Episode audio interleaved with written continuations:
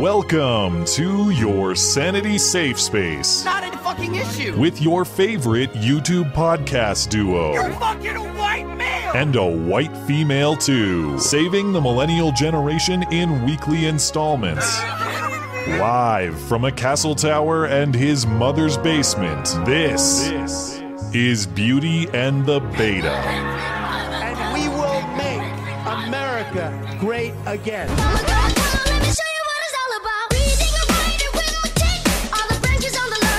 I come out of the black community in terms of my support. The only African-American woman that had ever been elected to the United States Senate. No, my point is... That's not true. The other one is here. Come on. So my point is... Listen to me, baby, that's all you gotta do. The Me Too movement has forced a cultural reckoning around the issue of sexual violence and harassment against women in America. Are there specific actions that you would take early in your administration to address this problem? We have to just change the culture, period, and keep punching at it and punching at it and punching at it. What? No, I really mean it. It's a gigantic issue. Oh, yeah. You are fake news. If you don't start making more sense, we're going to have to put you in a home. Very fake news. You already put me in a home. I'll be honest with you. I'm kind of retarded. Skank free wherever he is. Get your boys back and back out of here. Big ups to Rebecca for keeping that woke. Best of luck to the 19th. Your friends say they know you won't quit and will finish it. All right, go, go. In 5, 4, 3. I can't do it. We'll do it live. We'll do it live. Fuck it. Do it live. I'll write it and we'll do it live.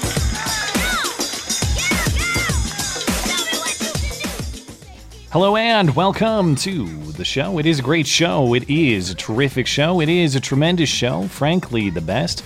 You can ask anyone about that. People often do. This is Beauty and the Beta. My name is Matt Christensen. I'm flanked on my right, as always, by my wonderful co-host, Blonde. Welcome. What's up? Popsicle time is back. Yeah. You know what sort of reaction that elicits. So, what? Well, you have to read the super chats, not me. So everybody knows already. Cat's out of the bag. Oh, I thought, well, there's that angle on it, too. I was going on a different angle, but sure.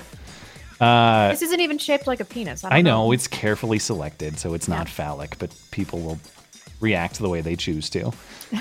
Plenty to talk about tonight. You heard a little bit of it in the intro there. Poor Grandpa Joe. He can't help himself. I mean, I don't think there's that much to say about this debate. We will go through it. Mostly boring, mostly, congratulating each other and patting each other on the back. But Joe Biden just can't help himself. And these gaffes, he's saying insane things like we're going to punch at the issue of domestic violence. And then people are laughing at him. And he's like, what? He's oblivious to why they're laughing at him. Even the wit to... You're going to say, if you're in the business of talking, as we demonstrate on this show all the time, you're going to say silly things periodically. But if you lack the mental presence to recognize what you've said and why people laugh, that's not a good sign. I know. So we'll see if your sympathy carries through, if you feel bad for old Grandpa Joe. And I feel kind of bad about his son's situation too. Really? I mean, well, he has a new grandchild. Yeah, but apparently. The question is like, how responsible is a parent for having a child that's just a total degenerate piece of shit? I did not know the true depths of Hunter Biden's degeneracy. I think I've heard of some of this before, but I was not aware until this week. So we'll go through that as well. After we catch up on EU Ambassador Gordon Sondland's testimony, he either confirmed a Trump quid pro quo with Ukraine and Ukrainian President Zelensky, or he outright denied a quid pro quo with Ukraine and Ukrainian President Zelensky, I hate to depending on the coverage. There was some right-wing spin on this. There is, but part of that is it was framed incorrectly from the start. And part of the confusion, and I think the competing coverage, is what he's saying. You can't really put it into like a chyron or a neat headline. It's sort of, it has some nuance. It has some detail. And we'll go through it. Do I think that the Orange Man is finally finished and the walls are closing in? No, absolutely not. But we'll try to be as honest as we can in discussing what was said.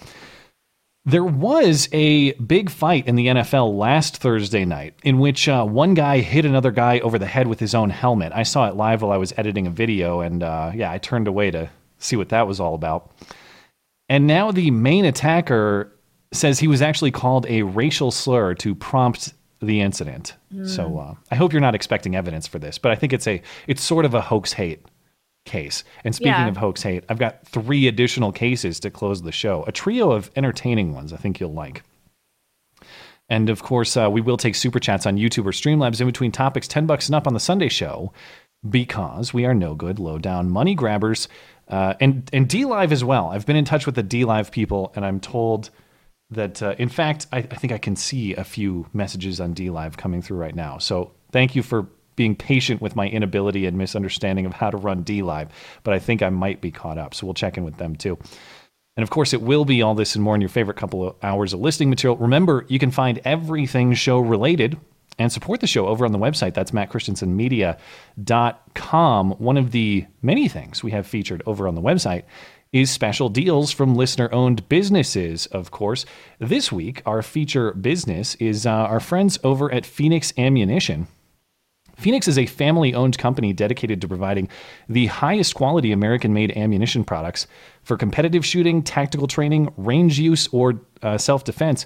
Whatever your purpose, Phoenix has a product for you. Their goal is to ensure every American citizen has the tools needed to protect themselves and to train accordingly. Based out of Metro Detroit, Phoenix Ammunition ships to customers all across the United States and is proud to supply companies like Trigicon, Kel-Tec, and Terran Tactical Innovations. If it's good enough for those names, it is certainly good enough for me, and that's why I'm happy every time I see the UPS guy throwing out his bag, dragging a 50-pound box from Phoenix up to my doorstep. Phoenix offers listeners of this show 5% off all their products using the promo code MCListener. Find everything you need from Phoenix, plus other deals from the rest of our friendly listener-owned businesses, including Sonoran Defense Technologies, Charity Swipes, and Flyover States, and Black Rifle Garb. That's at mattchristensenmedia.com/deals. Deals for listeners, by listeners. A couple of announcements. Of course, it is Thanksgiving week upcoming, so happy Thanksgiving to all of our audience, of course. And we're not doing a call-in show on Wednesday night, so enjoy time with your family and your friends, and have a good meal. And we'll catch you for the call-in show as usual next week. And then Sunday's show will likely be abbreviated. We'll probably do maybe an hour show on on Sunday. Historically, I think we did a show last year, but historically, or at least the first 2 years, that was like the only show we took off was Thanksgiving weekend.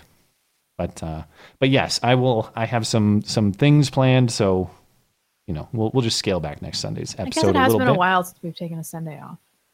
I can't remember the last time we didn't do a show outright. It might be Thanksgiving 2 years ago.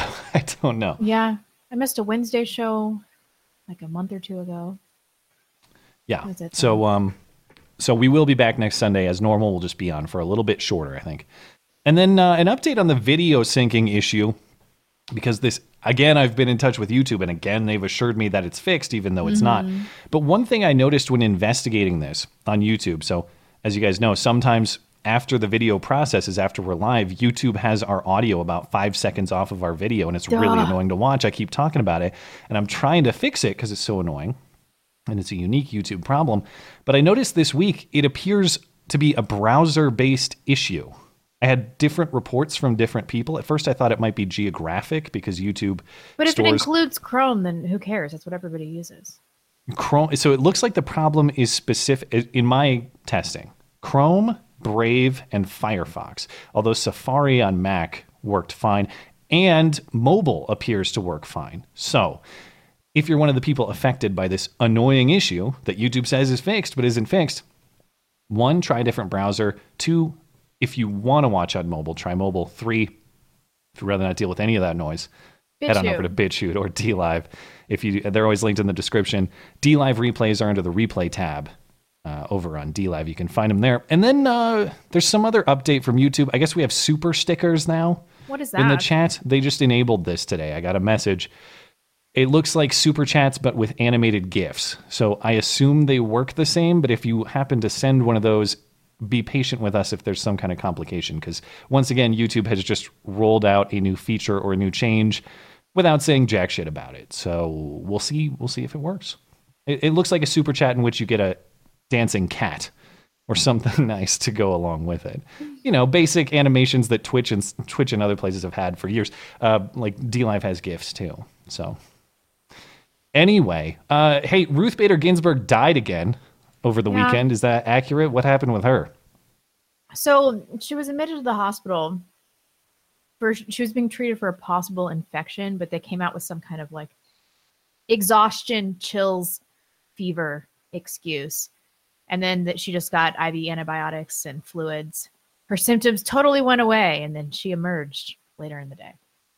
No, just magically healed. Yeah, magically healed. Did she stay overnight at the hospital? Later in the day, or she stayed overnight, but she wasn't there for that long. She has had 4 occurrences of cancer, including 2 in the past year. She had lung cancer surgery in December and received radiation treatment for a tumor on her pancreas in August. And of course, just had a stomach bug and missed work, like 2 weeks ago? Mm-hmm. It was really recent. I mean, just retire, you spiteful old bitch. Retire.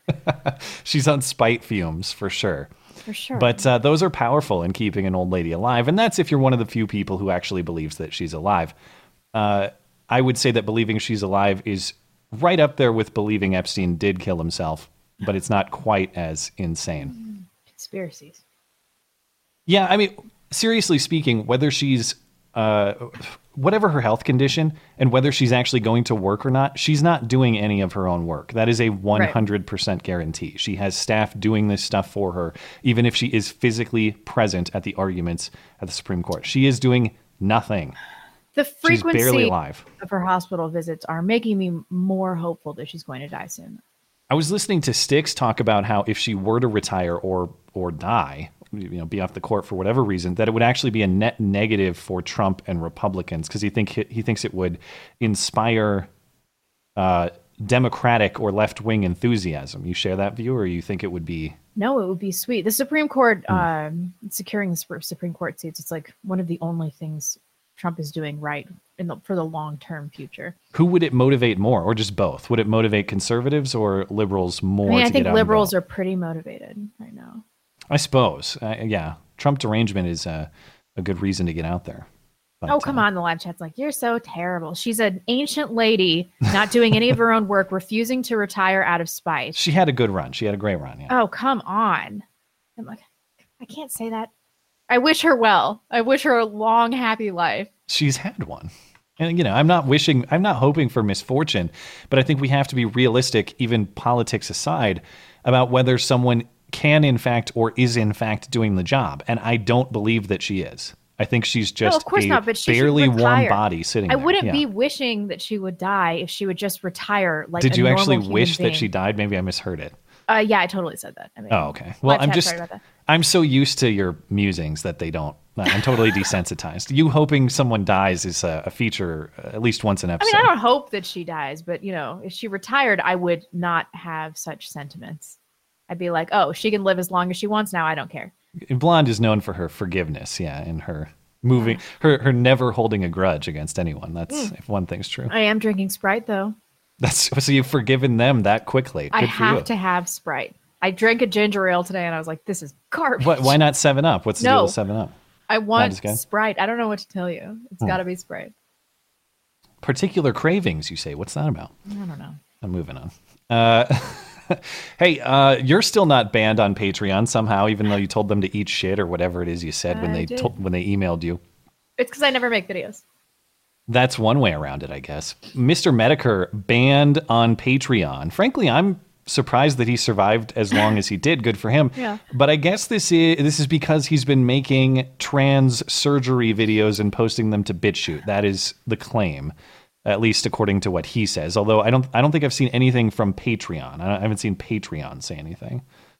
But if you are a Medicare fan and you want to support him, he does have a Subscribestar and a new Project 2 set up, so you can support him. Unpopular opinion. That's a more legitimate reason for banning than like Sargon. Why though? They're both fundamentally speech. But have you seen those videos? They're so disgusting. They're graphic, but does Patreon have any rules against graphic imagery? It's not really violence. Wouldn't you say that graphic imagery is worse than speech? I would consider it fundamentally speech, like the depiction of things. Yeah, I agree. I'm just playing devil's advocate. I don't actually think you should have been banned. No, that's... but yeah, I mean, Patreon makes the rules up as they go, so I wouldn't consider it surprising. Just, you know, we just want to note these things, and in case you were hanging on to hope about Patreon reversing course, that does not seem like it's going to happen. But he'll be fine, I'm sure. Sam Tripoli had his YouTube channel at least temporarily banned. Comedian Sam Tripoli. He was people were speculating it had to do with this non-commercially viable clause in the new YouTube terms, but those aren't set to take effect until the 10th of December. So it's kind of unclear, but what is clear is that he apparently had some help from Joe Rogan, who went yelling at the right people at YouTube, and I guess got this reversed. His channel's now been reinstated. Really? So there's your, you know, latest YouTube banning, but it looks like that has been reversed. Anyway, I'm burying the headline because, of course, the biggest news of the week, the biggest scandal of the week, is not what we'll get to later, but I think this happened Monday or early in the week. Eric Swalwell, the question, I guess, of whether or not Eric Swalwell in fact ripped a massive fart live on Hardball on MSNBC. I'm sure you've seen the footage by now, but you decide for yourself if you haven't. The evidence is uncontradicted that the president used taxpayer dollars to ask the Ukrainians to help him cheat an election. And the complaint that I've heard... So this is slow motion if you want to really notice the pause and the expression on his face. Cheat an election. Okay. I feel for him as somebody that can no longer control their farts. I feel for him. I mean, that's clearly a fart. And he stopped talking when it happened. And leading up to it, he had a look like, I'm going to fart. Based on the sound alone, Hardball tweeted this out. They're saying it was a mug that was dragged across the desk. Based on the sound alone with headphones, seems sort of plausible to me because it kind of sounds like that. And then the sound isn't muffled like it would be by clothing or if it was on the other side of your body from a microphone. But... The one thing I can't get around is the perfectly timed pause, particularly because Eric Swalwell, in a text to reporters or a reporter at BuzzFeed, says it wasn't me and I didn't hear it when I was speaking. Well, if you didn't even hear it, how is it that you just unnaturally paused right in perfect timing with it? That just doesn't make sense to me, and that's what I can't get around, even if I'm trying to take this mug explanation. I mean, I don't know. It's the timing. It's the look on his face. It's the timing. I can't get around those things. So I guess I'm team Eric Swalwell farted. And really... Sucks, though. That sucks for him. I think we can all agree we've been in a situation where we've farted at the wrong time. Well, the other thing to consider here is it looks like Eric Swalwell has had a habit of doing this for a while. I just don't think that we've noticed. Check this out. Here's some past clips. I'm the only candidate on this stage calling for a ban and buyback of every single assault weapon in America. But I will always be real with you. I will be bold without the bold. And this is questioning Alexander Vindman at the impeachment hearings this week. Mr. Swalwell, thank you both. Lieutenant Colonel Vindman, I think the follow-up question that my colleague from New York did not ask you but is relevant for everyone at home. Okay. Credit to Benny Johnson on Twitter for the last one. Oh, it was a fun story. Poor Eric Swalwell. Yeah, ironic that this whether or not it's true, this was more long lasting and will stick with him more so than his actual run for president. That's undoubtedly true. Can people will remember a worse job than just campaigning? It would just be a nightmare. It would suck. Something like this happens. You fart one time, and then it's your legacy for the rest of your life. It's even worse if in fact he didn't do this. It was not him, and it just the circumstances are such that it looks like it was, and he's remember. That's the worst of all. Then he didn't even fart, and he still gets a label. He still gets that label and that memory. Anyway, all right, moving on. Did you see the attack? The another attack of a very fulfilled, happy young feminist at Chico State University in California. There was some sort of small protest happening there at Chico State. Michael Curry, the president of the school's College Republican Club, stood beside this protester with a All Lives Matter sign. The protester had a sign that said Black Trans Lives Matter, so he's responding to this, I guess. The protesting girl takes his sign and then hits him before freaking out verbally.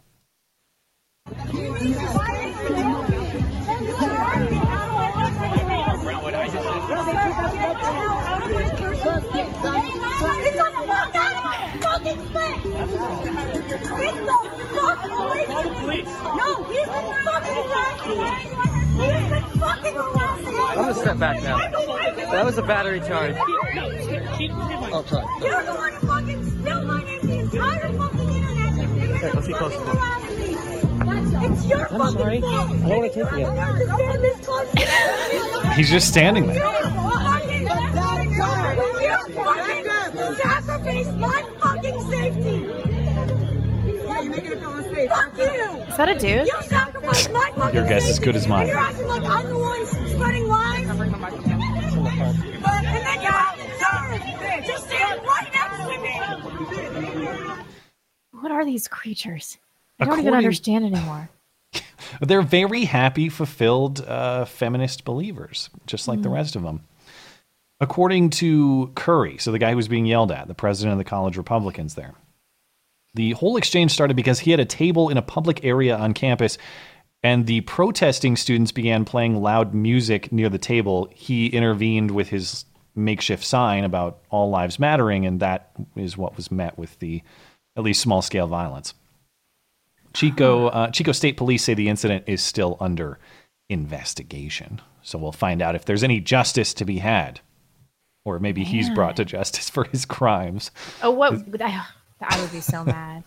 We'll see. I mean, it is California, but, you know, I'd like to hope that there might be some punishment for that young lady and her androgynous counterpart. I guess that person didn't do anything, just yelled, but. That Mexican tranny or whatever. As always, the root of feminism is like just having to cope with being an unattractive female. Yeah, and just kind of perpetuating it, unfortunately, you know? Yeah, I mean, both those people are just accostingly ugly. That's what feminism is about. Like, it's kind of nobody wants to bang prophecy. Me. Yeah. Look at how ugly I can make myself, how much I can lower my sexual market value, how aggressive I can be. What a bitch. There's updates. There are updates in the Jussie Smollett case. So first off, Jussie is now suing the city of Chicago for malicious prosecution, claiming he was the victim of, quote, mass public ridicule and harm. This is a countersuit to the lawsuit for $130,000 the city has against Jussie for wasting their time on what looks like a sham investigation. In the lawsuit, Smollett also accuses the Nigerian Osundairo brothers of lying to police. So we'll see where this goes. Meanwhile, though, Kim Fox, the state attorney who dropped all 16 charges against Jussie after recusing herself, but not really recusing herself. She's now running for re-election and has a newly released campaign ad. Check this out. 4 years ago, I ran for state's attorney to change criminal justice in Cook County. I'm running again because we're only getting started. State's attorney is a tough job. Every day my office is under attack from a president who uses our city as a punching bag. The NRA, hell-bent on letting guns flood our streets. And the FOP, clinging to the old ways. They'll do anything to undercut progress, including attacking me personally over the Jussie Smollett case. Truth is, I didn't handle it well. I own that. But we all know, those attacks aren't just about one case. They're about stopping progress in Cook County. And those voices won't tell you that on my watch, we're prosecuting more violent crimes, not just low-level offenses. The gun prosecutions are up, that we're a national model for reform, and that while they focus on headlines, we put the killers of Hadia Pendleton and Tyshawn Lee behind bars. Can I just say, she accused other people of focusing on headlines. Those are actual headlines. She's putting actual headlines up on the screen. It's like, oh, they're, you know, we brought somebody bad in Chicago to justice. Meanwhile, 20 other people were murdered and the case went cold. Okay, right. Good for you. Yeah. All right, a little bit more. Behind bars. We're on the right path to reforming criminal justice in Cook County. But there's still work to do, and I need your help. Join me.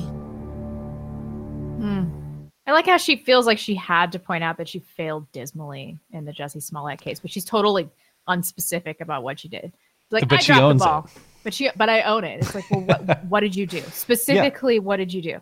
Well, that's the thing is like, are they, if they're attacking you personally, those are supplementary to the criticism of how you handled the case. Would any attention be on you beyond local were it not for your absolute bungling of the Jussie Smollett case? No, nobody would know this lady's name unless you live in Cook County or Chicago or maybe Illinois more broadly.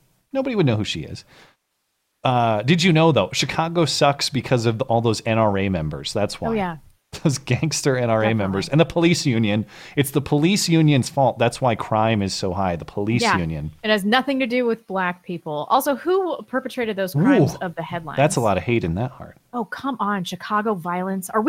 We've been doing this show for almost 4 years. Are we still going to act like most gun crime isn't perpetrated by black people? Or at least disproportionately? All I know is that all crime is committed in exact proportion to the demographic breakdown of the United States. That's all I know. I hate you so much. I hate your face. That's all I know. Do we know anything about the specifics of the headlines that she used? I did not look into it. I didn't look into it, but I'm curious if she cherry-picked those for some kind of racial reason. Could be. I don't know. Mm-hmm. I did like that she noted, well, we have more gun prosecutions and also more violent crime prosecutions. Now, I want to be fair because murder in Chicago has declined a couple years in a row, but it also spiked the first 2 years of her tenure. So generally, she doesn't put it together. We're prosecuting more gun crimes. Also, it's not having a clear effect on violent crime in this city. Like, okay, you're getting the illegal guns off the street and people are still committing crime and killing each other in Chicago. Think about it. Okay. And did you notice too, this is subtle, but she's like, I'm here to reform criminal justice. I was elected to reform criminal justice in Cook County. Is that really the problem, that criminal justice is being applied unfairly or wrongly? Or is it all the crimes that are being committed? Is it the justice or is it the crimes? So close. Just a little. Come on. All I know is the problem in Chicago is over prosecution. Oh, yeah. It's because prosecutors are mean in going after people for ticky-tack offenses like killing 5 people in a drug deal. Yeah, really. That sort of thing. It's fine. It's okay. Imagine being such an entrenched Democrat that you would vote for this lady over literally anybody else. You know, at what point the Trump line of like, what the hell have you got to lose? Yeah. At what point does that kick in?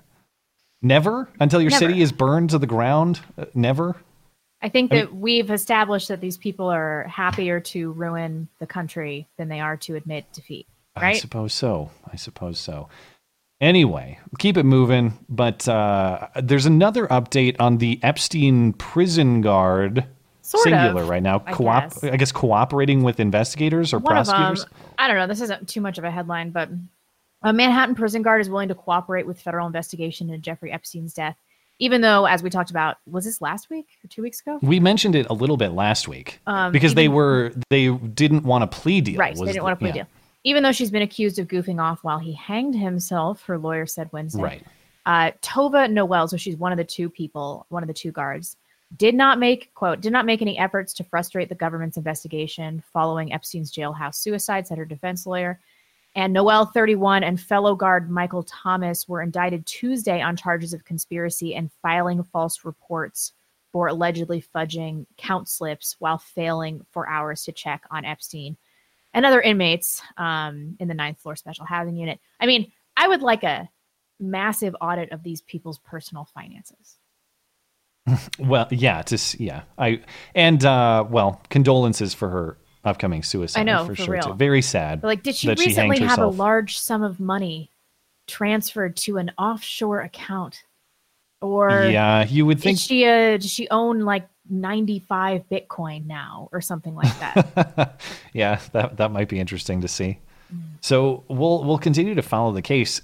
Perhaps we'll get more information, but I think that's a very optimistic outlook given the circumstances of this case. We'll probably never know as a matter of fact what happened in that prison cell that day. I mean, wouldn't you do it though? You're some poor prison guard, your life sucks. This horrible pedophile comes in and they're like, listen, we're gonna throw you under the bus, we're gonna say you were goofing off, but we'll give you $1 million if you just like let this guy get murdered and don't do anything about it. Yeah, I'd be like, sure. I'm in on that. It's certainly plausible, more plausible than hanged himself with a bed sheet or whatever else we're supposed to believe. Anyway, all right. You want to talk about the debate a little bit? I'll try to be as brief as possible. Because as I said, it seemed like it was, I didn't watch the whole thing because why, but it seemed like it was unprecedented levels of just boring. Just there were a few problems. Boring. For whatever reason, a lot of the candidates decided not really to attack each other, with maybe one exception, which we'll get into. And then the other problem was this was an MSNBC debate, and it was moderated by Rachel Maddow and her friends. And the questions were just completely ridiculous. They're just questions that are actually fawning over these people, not really challenging them. And so what you ended up with was just kind of a boring sit around a campfire singing hallelujah. Can I pronounce that right? Kumbaya, whatever. That's what I'm going for. Kumbaya. You get the reference. Anyway, it was mostly uneventful, mostly a waste of time. But there were a few moments that are worthy of discussion. First and foremost, as I mentioned, Joe Biden just can't help himself at all. So he had at least two gaffes here. First, he claimed this thing was like a gaffe. It was like a double gaffe. Take your pick on what's the worst gaffe. But it started out, he claimed he's from the black community in terms of his support. That's right where Joe Biden came from, right out of the mean streets of, wherever, Scranton or Delaware. Corn Pop. He was a bad guy. That's right. He used to fight Corn Pop at the pool until they mended fences and they became brothers. And that's how he came out of the black community. Anyway, he's saying, I come out of the black community. And in fact, I have support from the only black female senator, while there's a different black female senator running for the same office right next to him at the time. Here's how that went. I'm part of that Obama coalition. I come out of the black community in terms of my support.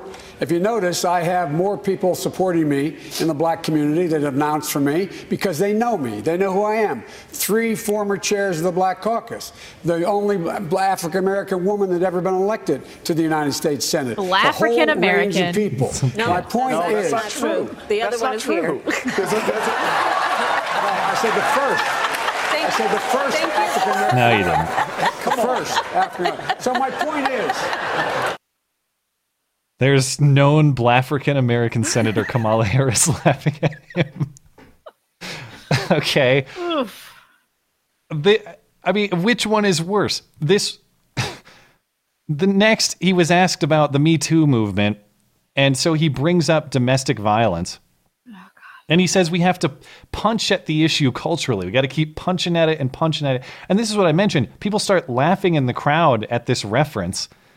And he responds, no, I'm serious. This is a big issue. Oblivious to what he's saying, which is impossible to believe, but that's what happened. The Me Too movement has forced a cultural reckoning around the issue of sexual violence and harassment against women in America. No man has a right to raise a hand to a woman in anger other than in self-defense, and that's rarely ever occurs. And so we have to just change the culture, period, and keep punching at it and punching at it and punching at it. It will be a big... No, I really mean it. It's a gigantic issue. Okay. No, I don't know what's worse, his lack of self-awareness or what he actually said. I don't have this to share on screen, but I'll credit person Jake Dorsch, who came up with this. I think this is a Facebook post. Anyway, Joe Biden last night on domestic abuse against women. We need to keep punching at it. I did Biden a favor and wrote a few other ideas for his next debate. We have to shoot an end to gun violence. We need to beat down police brutality.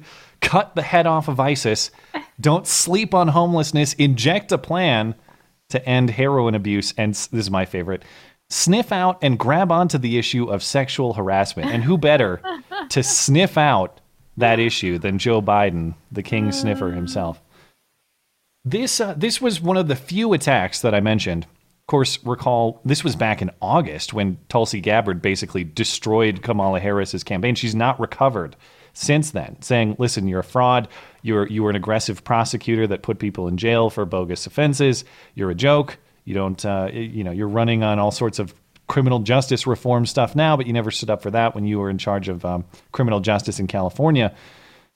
And Kamala Harris has never had a good answer. Well, finally, 3 months later, Kamala Harris has been driving around in her car, looking at herself in the mirror in the bathroom, rehearsing potential comebacks for the big moment. Yeah. She's like coaching herself up for her moment to shine. This is it. She goes after Tulsi because Tulsi's doing her usual bit about the Democratic Party is lost. It's under the control of Hillary Clinton. It's nothing but warmongers. And that's when Kamala claps back about, girl, you went on Fox News once and you said mean things about Obama and the party. This is weak. This is a really weak attempt at shooting down Tulsi Gabbard.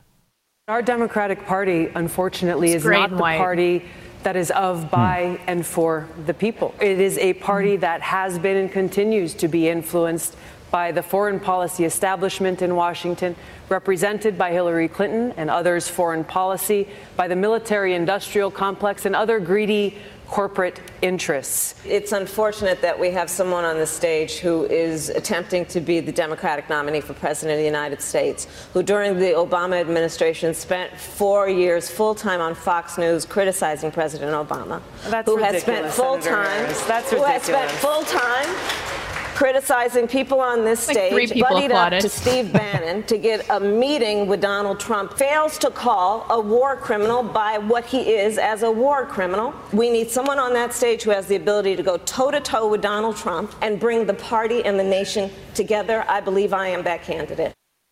It's interesting how the Assad thing was like point C or D. Yeah. Like point A is you went on Fox News. And it's funny, too. She goes, you went on Fox News. By the way, I'm the candidate to unite everyone and do away with divisiveness, but also screw Fox News and screw you for going on there. Okay, that's half the country, lady. But I think that you're going to unify. A large segment of Democrats would agree with what Tulsi said, and they're saddened by the hijacking of the party. And that has broad appeal, what she said. Did you see the lukewarm response to Kamala Harris? It was Kamala is done. She's toast. She's also so shrill, like her laughing at Biden, like, oof, that's the stuff of nightmares. And she always laughs at things, at least the Biden thing was funny. She laughs like that at things that aren't funny at all, out of nowhere. Yeah. But yeah, I wonder, why is Kamala going after Tulsi now? Is it because Tulsi's now a top tier candidate? Remember that whole bit? Oh, that hasn't aged well. Yeah. That's why I look forward to her quitting more than any other candidate. I can't wait to make that Sarah McLachlan, I will remember you for top tier candidate quote. Yep. It's coming one of these weeks soon. We'll see. I don't know when the December debate is scheduled, but not a guarantee that Kamala's there. But we'll see. I think she probably lasts. I think she probably does last till the new year. But does she last until their actual votes cast? I don't know. Her approval's it's pretty bad. Well, speaking of uniting the country, Warren was asked about doing exactly that, uniting a divided country. And she went immediately to her planned wealth tax because, nothing unites the country more than dividing it up by class and then demonizing the class you don't like. Here's Elizabeth Warren.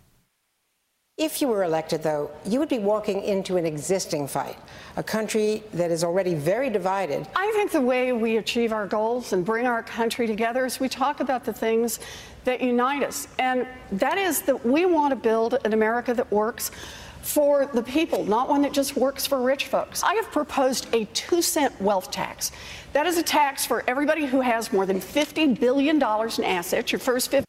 And you pointed this out. It's 50 million. That's just a mistake. Right. When I was listening to this, I was like, $50 billion? That is absurd. She couldn't have possibly. I mean, that's a huge misspeak. On her website, it's 50 million. Right. Just for clarification. 50 billion is free and clear. But your 50 billionth and first dollar, and again, you got to pitch in 2 cents. You built something great in this country. Good for you. But you did it using workers all of us help pay to educate. You did it using your getting your goods to on roads and bridges. All of us help pay for it. You did it protected by police and firefighters. All of us help pay the salaries for it. I'm tired of freeloading billionaires. I think it's time that we ask those at the very top to pay more. Isn't her net worth like 15 million? Something like that. She's not going to qualify for her own wealth tax, I don't think, but she is not. She's very well to do. She's done well for herself. $12 million.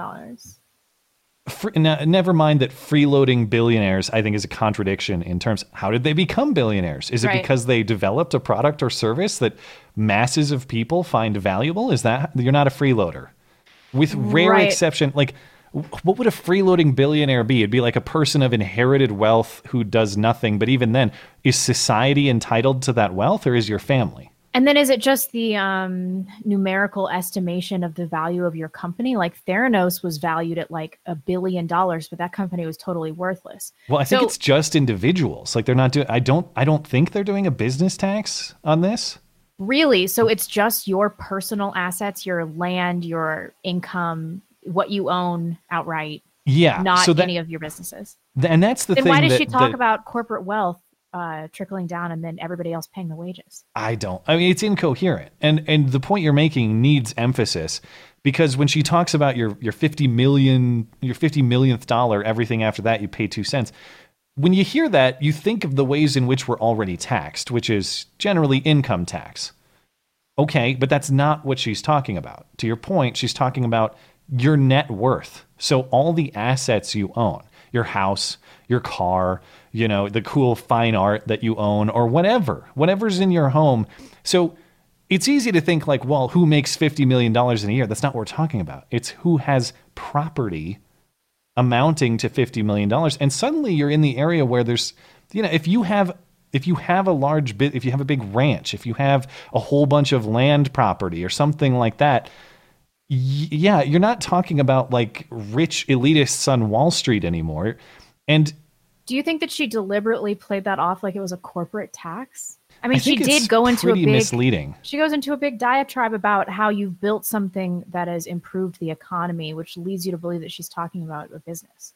Well, yeah, and that like as though that is reason for you. She doesn't like the use of the word punish, but I think that's exactly what it is. And a few other things that are an issue with this wealth tax. First of all, you already paid taxes on the income that you had to build the things of value that you have now.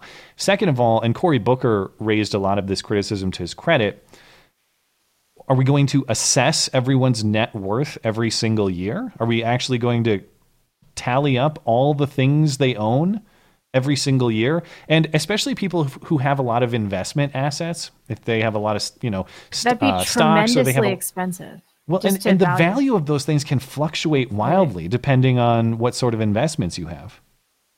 So if you're a shareholder in a company that's ultimately worthless? Right. And to think that the accounting of that stuff isn't going to get fudged and that people aren't going to move stuff offshore. Like that's the other angle on this. The people you're talking about have the most ability to fudge their accounting in their favor. The idea that this is going to be done honestly is laughable. And the other complication is it's not even clear that it's constitutional. I was looking up some debate on this. I'll defer to the legal experts, but this is not a tax that currently exists in any capacity. She's not talking about changing an existing tax. She's talking about a brand new one on something that is not currently taxed. It's not clear that the Constitution allows for that without any sort of amendment. So anyway, and then,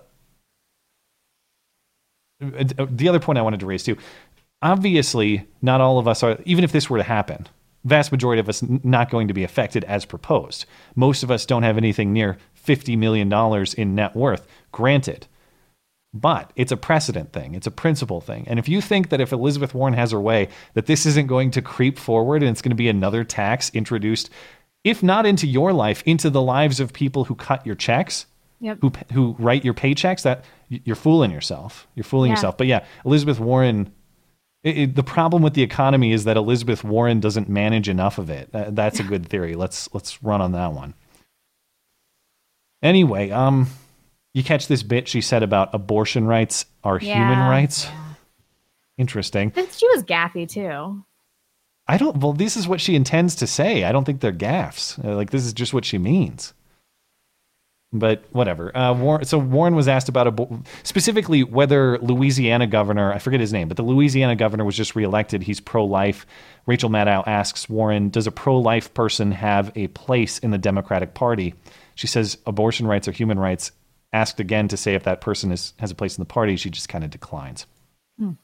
Is there room in the Democratic Party for someone like him, someone who can win in a deep red state, but who does not support abortion rights? I believe that abortion rights are human rights. I believe that they are also economic rights. Senator Warren, I need to push you on this a little bit for a specific answer to the question. Governor John Bel Edwards in Louisiana is an anti-abortion governor who has signed abortion restrictions in Louisiana. Is there room for him in the Democratic Party with those politics? I have made clear what I think the Democratic Party stands for. I'm not here to try to drive anyone out of this party. It's an economic right now. I'm going to kill you for your share of the super chat because that's my economic right. I think what she's saying is that the poor people that can't afford to have children should have easier access to abortion. Oh, is that what she means? Okay. Maybe. I mean, I don't want to misrepresent what she means, but, you know, juxtaposed to her previous statement, which is that abortions are human rights, which clearly begs the question, although I always use that phrase improperly. Isn't it also a human right for the fetus? Doesn't the fetus have human rights? Right.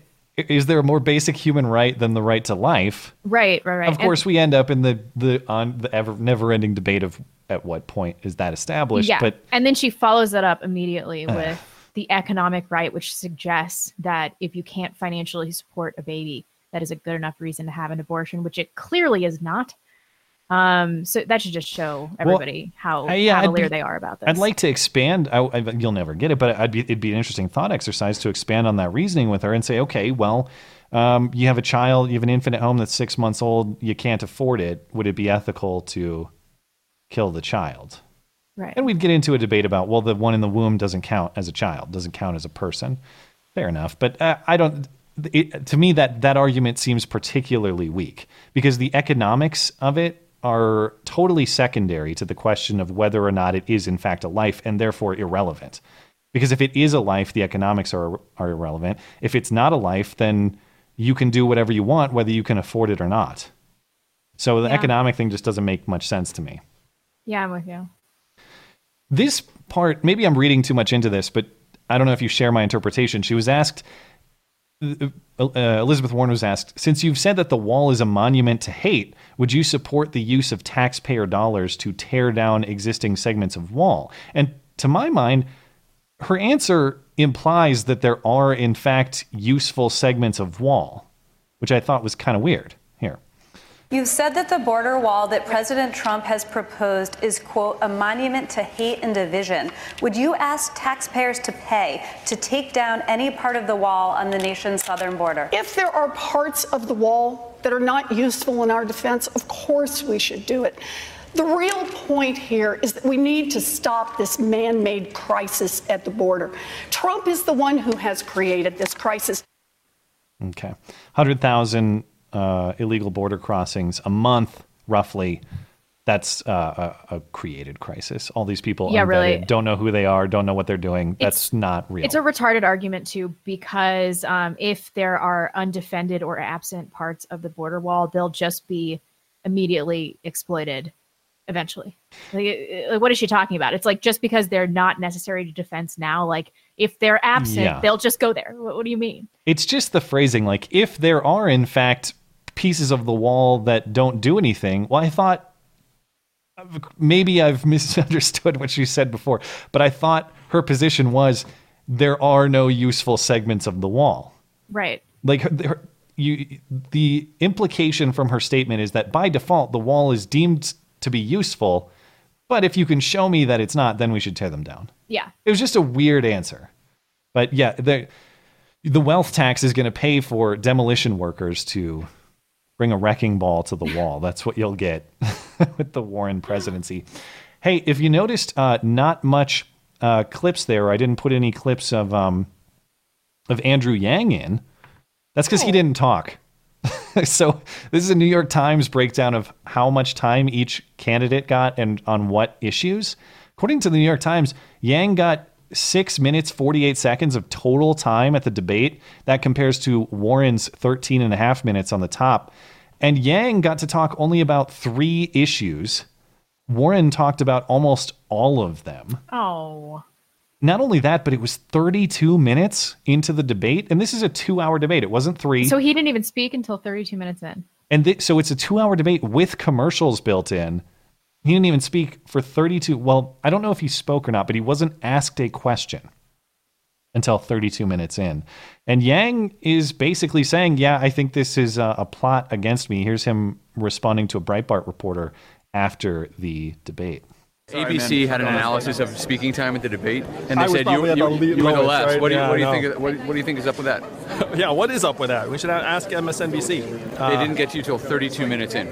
Yeah, it was quite odd. Do you think it's part of a plan to keep you down, or? Well, I think that the numbers speak for themselves, and you know, and this isn't the first time that people have had this kind of issue with this particular network. Hmm.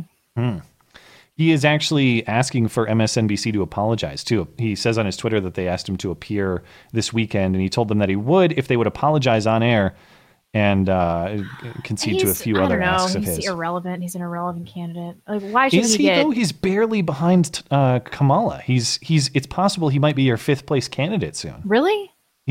Kamala's at, like, 4. Yeah, let's look at the polling here. Kamala's at 4, and Yang is at about 3. So when you think of relevance, what's Tulsi at? Tulsi, according to this, Tulsi is at 2. So he's ahead of Tulsi in the aggregated polling here on Real Clear Politics. And I did want to mention the state of the race briefly in closing, too. So you can see that Elizabeth Warren caught up to Biden in early October, actually eclipsed him in the national aggregated polling for a brief moment. And then since then, she's had to explain her ideas like the wealth tax and Medicare for all and all this nonsense. Why? Because it makes no sense. Yeah, and she's really struggled. And so she's declined back to Bernie territory. Bernie has been pretty solidly in third place at a stable way, at least for the last several months. But it looks like a lot of that lost Warren support is going back to Biden. They kind of have inverse growth and decline, do those two. So people are going back and forth there. And don't look now, but don't count out Pete Buttigieg either, because he's polling. He's stayed pretty well. He's had a little bit of a climb, but he's at about 8% in the national polling. But in terms of Iowa, which of course matters a lot as the first state to caucus, that'll be February 3rd. We're only 2 months away now, 2 months and a week, and several polls there have Buttigieg in the lead over Biden and Warren at about, so he's sitting at about 25%. Never gonna happen. He's never gonna get the black vote. We all know why. Well, I think he might. I could see him winning Iowa, though. No, nope, you have to maybe, but you have to have the black vote as a Democrat. Well, think about this though. Like he's not like I definitely think that he is unlikely to get Buttigieg is saying, listen, that's just because I haven't introduced myself to black voters. No, there's, you know, you accuse Mike Pence of having a quarrel with a particular trait of yours. Yeah. So do a lot of black voters. That's just a matter of fact. I'm not hearing anybody talk about this. The black community's general consensus on vehement anti-homosexuality. Like nobody's talking about this. They are never going to vote for Buttigieg. He's also decidedly uncool. I'm not a fan of his face and his style. It's because of his weak chin. The Alfred E. Newman thing was on point, let me tell you. But yeah, I could see a situation in which he outright wins Iowa, which gives him a boost to win the states after that, say New Hampshire. I definitely think he would run into states with a larger share of black voters, say South Carolina, for example. But the point I'm trying to make is if he wins Iowa outright, that's a potential springboard to shake up the campaign quite a lot. If he were to be the nominee, I think you're right that he has a huge problem because he needs Obama-style black turnout, which I think would be almost impossible to achieve. But I invite being proved wrong on that. Oh, my God. Wouldn't that be so funny if the black community was actually what stopped the Democrats from winning? It would be ironic. I bet the left would never talk about it. Yeah, there'd be some other excuse about why. They wouldn't be honest about such a thing. They'd blame white female voters somehow. It's probably. It'll be the married white college-educated women. Or who was it? It was the non-college-educated, whatever, the married white women who didn't vote Hillary. I think it was college-educated women, yeah. Yeah. Anyway, that's where we are in terms of the Democratic race. We'll find out more with next month's debate, of course, but we'll have to keep it moving in the interest of time. And I got impeachment and Ukraine Gate next, but that's going to take a little bit of time. So why don't we catch up with Super Chat? Big LC, Matt and I once made love. No innuendo, no metaphors. I just Banged him over the table and had my way with him. You guys are disgusting. After we were done, I whispered romantically in his ear, Epstein didn't kill himself. That ended in a really disgusting way too. Very kind. Joshy boy, is this video aimed at kids? No. Are they they're probably asking viewers that. Have you noticed if you log into your YouTube now, it has a million questions about whether you're making content for kids, and it has to do with compliance with some weird law.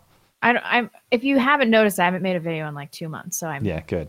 I'm out of here. It's going downhill. Yeah, I still probably should, right? You dipped out at the right time.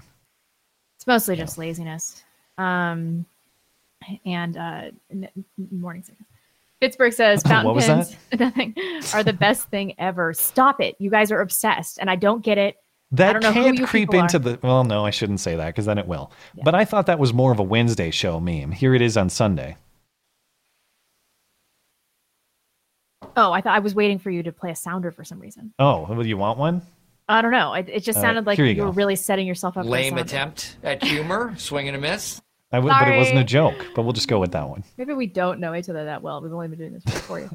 Bill Mitchell, you guys are seriously the only show I watch every week. Thank you so much. I really appreciate that. Well, much appreciated. Son of the Wolf, did you guys see that red flag law 2A standoff in New York yesterday? A militia was ready to help the guy, a vet, defend himself from the police. What?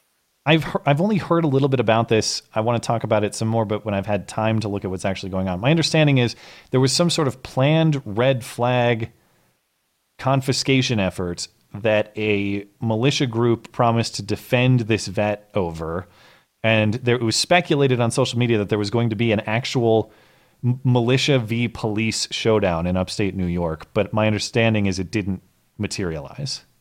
So there's been some sort of resolution, but I just don't have the information right now. D. Benham, E is for epitome, epitome. I live in SoCal. Maybe we can be friends. I'm on Instagram at D. Benham, Benham. Well, that's a good shout out opportunity. If people don't listen to the call-in show stream, we do have our first personal ad.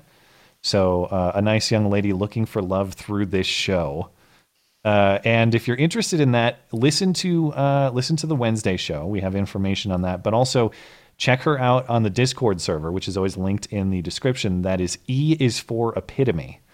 She has a whole process set out for how you can sign up to be her potential suitor, which is very interesting to watch. I hope this thing succeeds, and good luck. But you should get in touch with her is the point I'm making to the super chatter. You should go to the Discord server and get in touch with her. Yeah. Beer me too, Brett. It's Lieutenant Colonel on a more serious note. Yeah. Love how that's when the media cares. Shout out to the first Cav Apache crew that died in Afghanistan, Blue Skies and Tailwinds Brothers. See you at Fiddler's Green. Aww. Did you catch that moment? And thanks for serving as well. Did you catch that moment in the... I don't have that clip later, but Vindman insisted that Nunes call him Lieutenant Colonel, even though there's no expectation or requirement that civilians refer to you by your military rank. But that's kind of weak, I guess. It looked like it was kind of showmanship as opposed to military protocol, but interpret it how you want. IB bot PN. Why are people blowing up fireworks right now? Why? I don't know. I can't hear it though, so you're good. Stupid Idaho. It's the only thing I don't like about living here. It makes the dogs go crazy. Big donation. I asked anyone and it checks out. Best show. Keep on safe space. And we're trying. Well, thank you so much. Much appreciated. I am not going to be niggardly. God, Emperor of Duncan. This is what happens when you mix NBA Americans with NFL Americans. Reinstate sports segregation for everyone's safety. That's true. You kind of tend to be either or. There's not a lot of overlap. And I'm certainly an NFL guy, not an NBA guy. Boogeyman 917. Aw, poor old Grandpa Joe. I know. Maybe I'm just getting soft for no particular reason, but mostly it's just pity for him because he's just so old and he's just trying to do normal stuff and he can't because of his old brain and his weird, like, what's the word I'm looking for? Like wind tunnel face.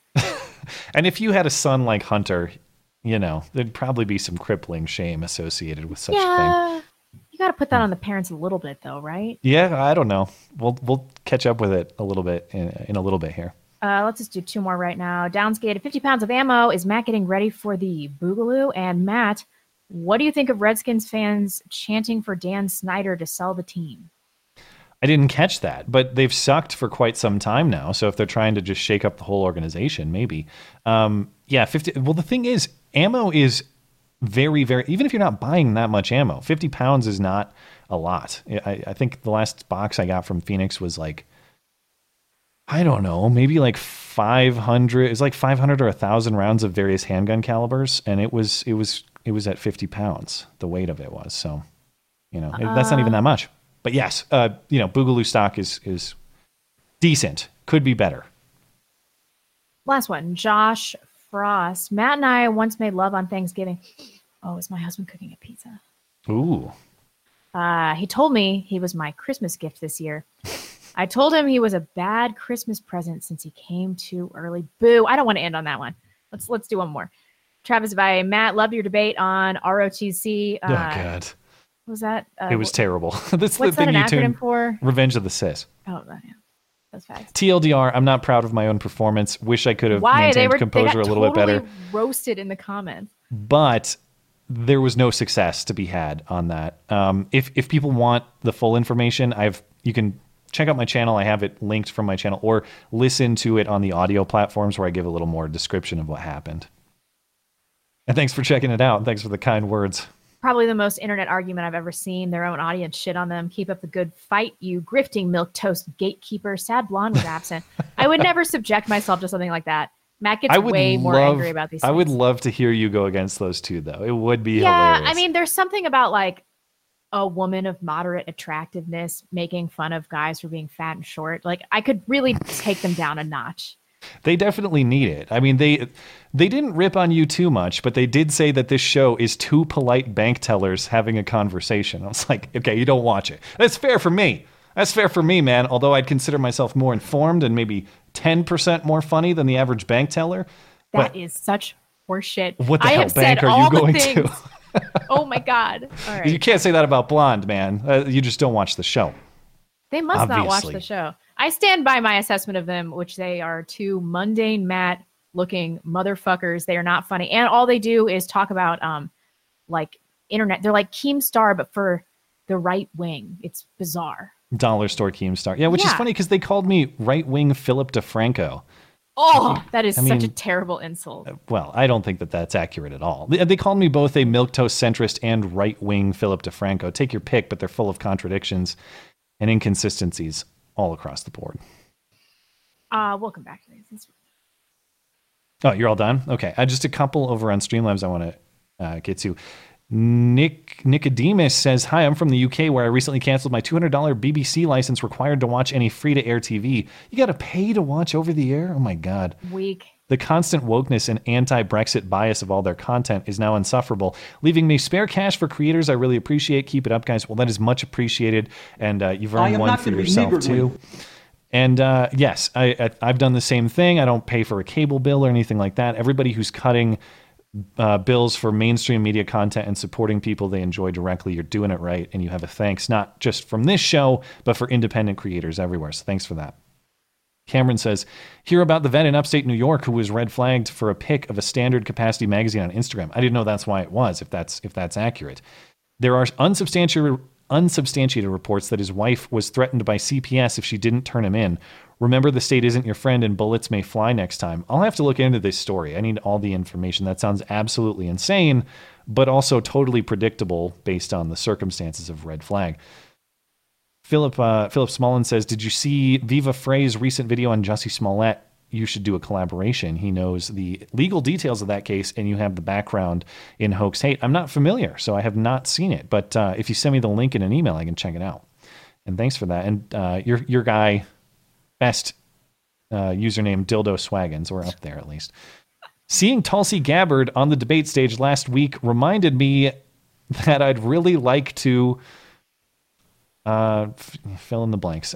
Do things with her mouth. Let's put it that way. I'm telling you, bitch can pull off white like nobody's business. It does look good. It does look good. I love that white streak in her hair. I just think she's a total smoke show. The silver fox angle, yeah. Yeah. Darth Jones over on DLive says Orange Man Rocks. So I got an Orange Man Rocks gift. Thanks for supporting the show. Darth Jones again says, congrats. Can I read this one? Let's find out how mad you are at me for reading this. Congrats on your beautiful white fetus, Blonde. Do you want to confirm or deny? You guys don't know what race my... I'm just joking. Proper 4chan response. 4chan is going to be so mad. Proper response. Tiger Toots also supporting the show. Thank you. Inertia Now Momentum. Oh, no. Inertia Now Momentum. It's a shill for a book with a link that I can't click. Unfortunately, I can't click links, but thank you for supporting the show. Much appreciated. Okay, let's hop into both what happened during the impeachment hearings, the latest bombshells, and the overwhelming evidence, as Adam Schiff says. You know what the worst part about this Ukraine story is? It's that we have to talk about it every week. Well, because something happens every week. You might be done now because at least the public portion of the hearings, the testimony here is finished for the time being. So you can at least enjoy that little break. But yes, the testimony did continue this week. And at least this week, recall last week, we had people with no firsthand information who had never, in fact, ever talked to Trump. Right. That's what we were left with. This week, we do actually have, there were a few people of note. So Alexander Vindman, who I don't have clips of because there wasn't that much interesting, but he was actually at least a party to the July 25th phone call with Ukrainian President Zelensky, so he at least heard what was said. And then notably, at least most of the conversation this week is about EU Ambassador Gordon Sondland. Mm-hmm. And this is the only guy they have who has actually talked to Trump about his intent, about his motives, about what the president actually thought or was trying to achieve with all of this. And as I mentioned, Sondland's testimony, depending on what channel you turn on, was either like the key piece to convict Trump of all the crimes he's been accused of, or the key piece to exonerate him fully. Right. And the reality is kind of in between. But let me be clear. I don't think anything he said is sufficient for my standard of impeachment, which would at least be criminal behavior. I don't think we've seen any evidence of criminal behavior. I think that's abundantly clear based on this testimony. But let's hop into it, because if you don't listen to everything Sondland said, it's depending on the clip you hear, it can be kind of confusing, because he said things that, if you don't have all the context, sound kind of contradictory, like yes, quid pro quo, no quid pro quo. Let's play what he said and then kind of break down what he's saying in layman terms. I know that members of this committee frequently frame these complicated issues in the form of a simple question. Was there a quid pro quo? With regard to the requested White House call and the White House meeting, the answer is yes. Oh, see, cut clip. It's over. Trump did it. Told you. Okay. Yeah. It continues. There's more. Given what we knew at the time, what we were asked to do did not appear to be wrong. It became your clear understanding that the military assistance was also being withheld pending Zelensky announcing these investigations, correct? That was my presumption, my personal presumption, based on the facts at the time. Nothing was moving. I just asked him an open-ended question, Mr. Chairman. What do you want from Ukraine? I keep hearing all these different ideas and theories and this and that. What do you want? And it was a very short, abrupt conversation. And he just said, I want nothing. I want nothing. I want no quid pro quo. Tell Zelensky to do the right thing. Something to that effect. I don't recall President Trump ever talking to me about any security assistance, ever. Is this kind of a 2 + 2 = 4 conclusion that you reached? Pretty much. Is the only logical conclusion to you that, given all of these factors, that the aid was also a part of this quid pro quo? Yep. After you testified. Okay, so we had that in which he's saying, like, yes, I've interpreted or presumed a quid pro quo. Adam Schiff, in the meantime, goes out and basically tells reporters, yes, confirmed quid pro quo. We got him. The walls are closing in. It's over. And then the hearing resumes, and this is Rep. Mike Turner who clarifies, and it's kind of funny because it's like a live debunking of a CNN chyron. You can read it there. Sondland said, yes, there was a quid pro quo in Ukraine scandal, which, strictly speaking, as a matter of quoting him, I suppose, is accurate. He did say that. But as I said, there's more details here that help your understanding, such that the chyron is not really complete in everything he said.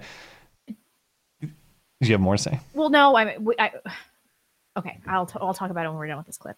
Okay. Yeah, basically, Turner here is just going to go after him on specifics and kind of deconstruct what this chyron actually says. Chairman Schiff ran out and gave a press conference and said he gets to impeach the President of the United States because of your testimony. And if you pull up CNN today, right now, their banner says Sondland ties Trump to withholding aid. Is that your testimony today, Ambassador Sondland, that you have evidence that Donald Trump tied the investigations to the aid? Because I don't think you're saying that. I've said repeatedly, I was presuming. I also said that President Trump... So no one told you, not just the President. Giuliani didn't tell you, Mulvaney didn't tell you, nobody, Pompeo didn't tell you, nobody else on this planet told you that Donald Trump was tying aid to these investigations. Is that correct? I think I already testified. No, answer the question. Is it correct? No one on this planet told you that Donald Trump was tying this aid to the investigations? Because if your answer is yes, then the chairman's wrong and the headline on CNN is wrong. No one on this planet told you that President Trump was tying aid to investigations. Yes or no? Yes. Okay. I mean, nobody's asking the relevant question, which is, does it even matter? Okay, Trump's first mistake here was saying there was no quid pro quo. What was going on was clearly quid pro quo. The question is, does it matter? Does this happen all the time in foreign diplomacy? Yeah. Yes. Quid pro quo. Do we have a right to do this? Right. Do we have a right to do this with our own aid to make somebody's behavior contingent on whether or not they get our aid? Yes, we do this all the time. I don't care. I don't think that the average citizen cares. I'm seeing all this polling like 54% of people think that Donald Trump acted inappropriate or illegally. It's like, if they knew how foreign policy worked, I just don't believe that the average person thinks that this is that big of a deal. No, it's just a proxy for whether you support the president generally or not. And I think, unfortunately, I've talked about this previously, we're at a state in our politics where people think if I don't like the president, that's grounds to impeach.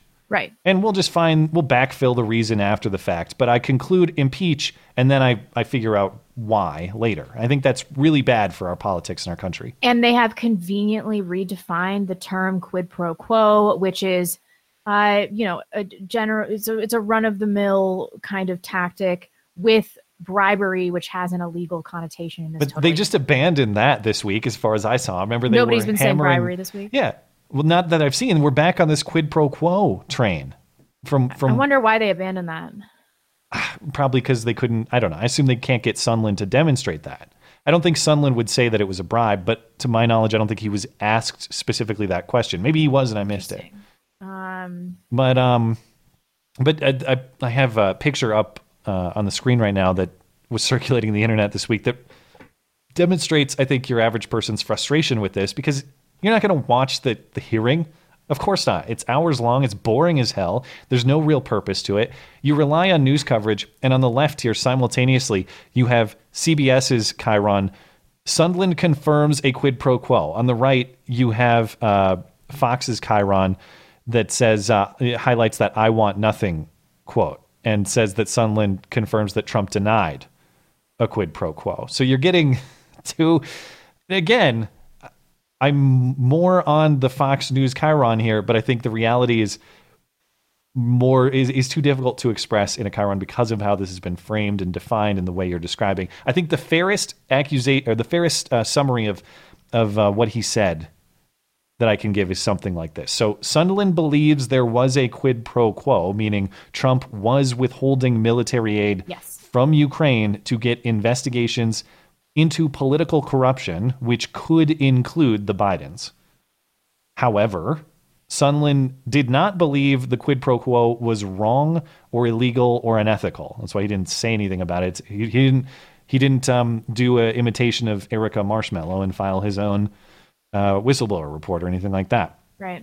And then Trump never explicitly explained this intended quid pro quo to Sondland. Sondland is interpreting it or presuming it based on putting the pieces together. So at the end of the day, this case still lacks direct evidence. It's all about inference, about intent. And to your point, I think, based on what we've seen, even if the intent that we've heard described is substantiated, I'm not sure I'd be on the impeachment train, because you have to show me that it was a misuse of public dollars for a unique personal political reason. Yeah, but he shit the bed by denying it. That was dumb. Why did he do that? It was a political mistake. But because the Democrats are the one making the claim, they have the burden of proving it. And Trump's poor description is not satisfactory to assign guilt in my mind.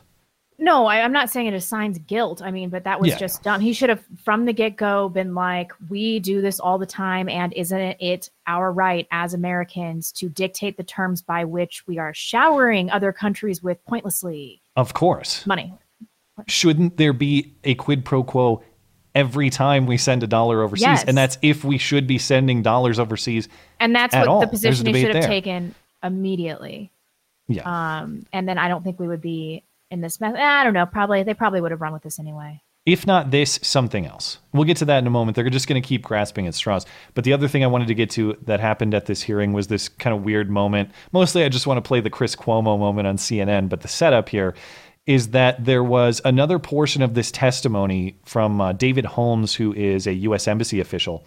And he claims that he heard Trump ask Sondland if Zelensky had started the investigation he wanted on the phone. But he somehow overheard Trump asking this on a phone conversation, even though the conversation itself was not on speakerphone. So here's the testimony. You said that you were able to hear President Trump's voice through the receiver. How were you able to hear if it was not on speakerphone? It was quite loud when the president came on, quite distinctive. When the president came on, he sort of winced and held the phone away from his ear like this. And he did that for the first couple exchanges. I don't know if he then turned the volume down, if he got used to it, if the president's moderated his volume, I don't know. But that's how I was able to hear it. So you heard President Trump ask Ambassador Sondland, is he going to do the investigation? Yes, sir. Very interesting theory. Okay. And Trump goes on Twitter and says, I've been watching people making phone calls my entire life. My hearing is and has been great. Never have I been watching a person make a call which was not on speakerphone and been able to hear or understand a conversation. I've even tried, but to no avail. Try it live. That actually happened to me today. So. And you said you were able to hear it. I was on the phone with my parents and on my cell phone, and they were not on speakerphone, but my husband was in the same room and he could hear everything they were saying. Well, the other thing about this is they claimed it happened at a restaurant. So I assume you're talking about in a home environment, which is much quieter, but I'm not saying it's impossible. You know, it's maybe possible. The point I want to get to is CNN took the bait. Yeah. Chris Cuomo was like, oh, we'll show his stupid tweet. We'll call my mom and show him how possible it is. But it didn't go the way that I think they intended it to go. From our president that he has really good hearing. Some would say the best hearing ever. And he's never been able to hear a phone call when it wasn't on speakerphone from anybody. So let's just play with that for a second. Mom, can you hear me? All right. So if I were holding the phone here, I'm with Dana Bash. You know how you're always telling me to let her talk because she's so smart and I shouldn't say so much. Can you just say hello? Mom, she probably can't hear me. Mom, can you hear me?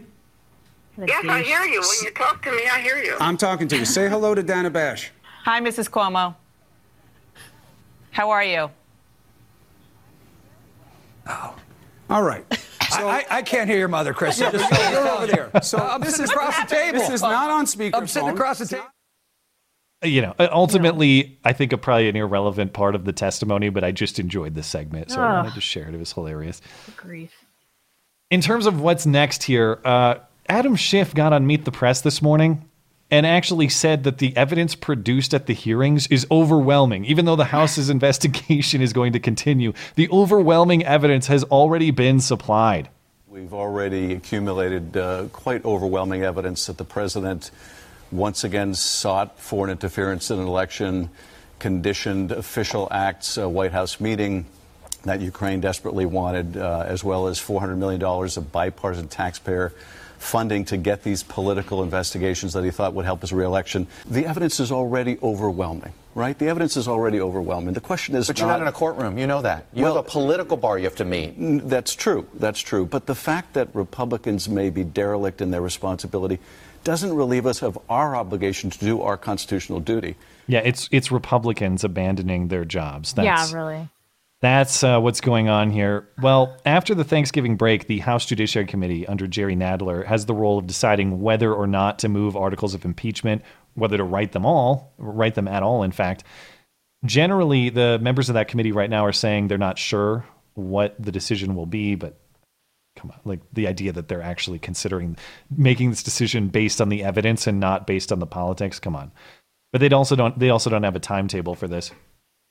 Were they to do this, were they to actually write articles of impeachment, they would have to pass through committee. The full House would have to vote to charge the president. And then, of course, a trial would happen in the Senate, where it has no chance of actually convicting and removing the president. This will all be political show. And then the other angle here is if it did actually go to the Senate, which is one reason they might hesitate. I'm not sure on the rules on this. I didn't have time to look it up specifically, but at least what I've heard is that if there's a Senate trial going on, the Democratic senators who are running for office, running for president right now, have to be present. They actually can't be on the campaign trail. So I would think that'd be one reason why the Democrats might hesitate, or at least consider their timing very carefully. Maybe you wait until the Democratic nominee is decided. Of course, because that's what the evidence against Trump suggests you should do, right, rather than the political calculation. That's not what we're considering here. I mean, gosh, at all. Would they ever try to impeach any other president? No, based on such an incredible dearth of evidence. The thing is, the Democrats are setting that precedent for our country. And I do think that there's let's say the Democrat gets elected in 2020. I think Republicans are going to turn around and do the exact same thing. And I don't want a government that exists to perpetually investigate itself on our dime. But I also understand the urge for vengeance and the urge to hold them to their own standard. I do get that. But this is a bad recipe for our country, no matter how you cut it. Yep. And to your point that they're going to keep looking for whatever it is they can grab onto, they're going after Devin Nunes now, too, who, of course, is the ranking member on the Intelligence Committee. And CNN has an exclusive report out that apparently, remember those Giuliani associates that we mentioned like a month ago who were arrested, and they tied it to the whole Ukraine gate investigation, yes, even though it was like campaign finance issues and stuff. Yeah. Well, one of those guys apparently tells CNN that he's willing to testify under oath that Devin Nunes had meetings in Vienna last year with a former Ukrainian prosecutor to discuss digging up dirt on Joe Biden. Daily Beast is also reporting this. Nunes flat out denies and says, he tells Breitbart that he's going to sue CNN over this story. He says, these demonstrably false and scandalous stories published by the Daily Beast and CNN are the perfect example of defamation and reckless disregard for the truth. Some political operative offered these fake stories to at least 5 different media outlets before finding someone irresponsible enough to publish them. I look forward to prosecuting these cases, including the media outlets, as well as the sources of their fake stories to the fullest extent of the law. I intend to hold the Daily Beast and CNN accountable for their actions. They will find themselves in court soon after Thanksgiving. Now, to Nunes's point, I don't see evidence for the claims. The story is just, there's a guy who will say under oath that this is true. Is that criminal? Well, the standard for Nunes, as far as the defamation standard, is that what you mean? No, if he did, I don't actually believe he did this, but if he did indeed have just a meeting in Vienna with former Ukrainian prosecutor to dig up dirt on Joe Biden, is that even criminal? Maybe if it was an official state visit, and there might be some taxpayer angles there because you're using taxpayer money to travel to do political things, you might have some complications there. I'm not sure. But this sounds to me a lot like basically Hillary Clinton and the DNC digging up dirt in the Steele dossier, using a foreign agent to find dirt on a political opponent. It sounds to me like Democratic Party status quo. Couldn't this just be categorized as Oppo research, and they probably couldn't do anything about it? Probably just depends on who financed it, like who made it, who paid for him being there. What if it was personally financed? Then maybe you have some weird ethical issue, but I don't think there'd be a legal one there. Well, this is stupid, as far as I understand. But don't quote me on it. I'm not a lawyer. And then, of course, the other issues as far as Ukraine is concerned is the investigation on this expanding, I guess, investigation into Burisma, which, of course, is the energy firm to which Hunter Biden is tied. Right. So what's going on there? They've done some shit. Ukraine has widened its investigation into the founder of energy company Burisma. to include suspicion of embezzling a shitload of state funds. Trump wants Ukraine to launch an investigation of former President Joe Biden and his son Hunter, who was a big board member between 2014 and 2019. I'm going to butcher these names. Yeah, go for it. Whatever. They're really bad. Okay, Raya Bashapka, who's the prosecutor general. That's good. And Zlochevsky, who is the Burisma founder, was now suspected of theft of government funds on an especially large scale, but did not provide evidence or details. And then he's just totally disappeared. Ukrainian authorities cannot determine Zlochevsky's whereabouts. They're just like, where is he? They can't find him anywhere. Which leads me to, I mean, that is not an admission of guilt, but it certainly doesn't look good. It's all a conspiracy theory. Nothing to see here. Moving along, it's all nonsense. But Lindsey Graham, I guess, is diving down the conspiracy theory rabbit hole. Is that what's going on? What's he doing? Yeah, he's asked for a few relevant documents from the State Department. He tweeted this. I can go into more detail if anybody's interested. Today, I sent a letter to Secretary of State Mike Pompeo requesting documents related to contacts between A, Vice President Biden, B, Hunter Biden, C, other Obama administration officials, and Poroshenko, President Poroshenko. So more specifically, should I go into more specifics about this? Do you think people care? We don't have a lot of information now, right? We have a sitting senator taking up action to try to find that information, basically, right. So to see what's going on here.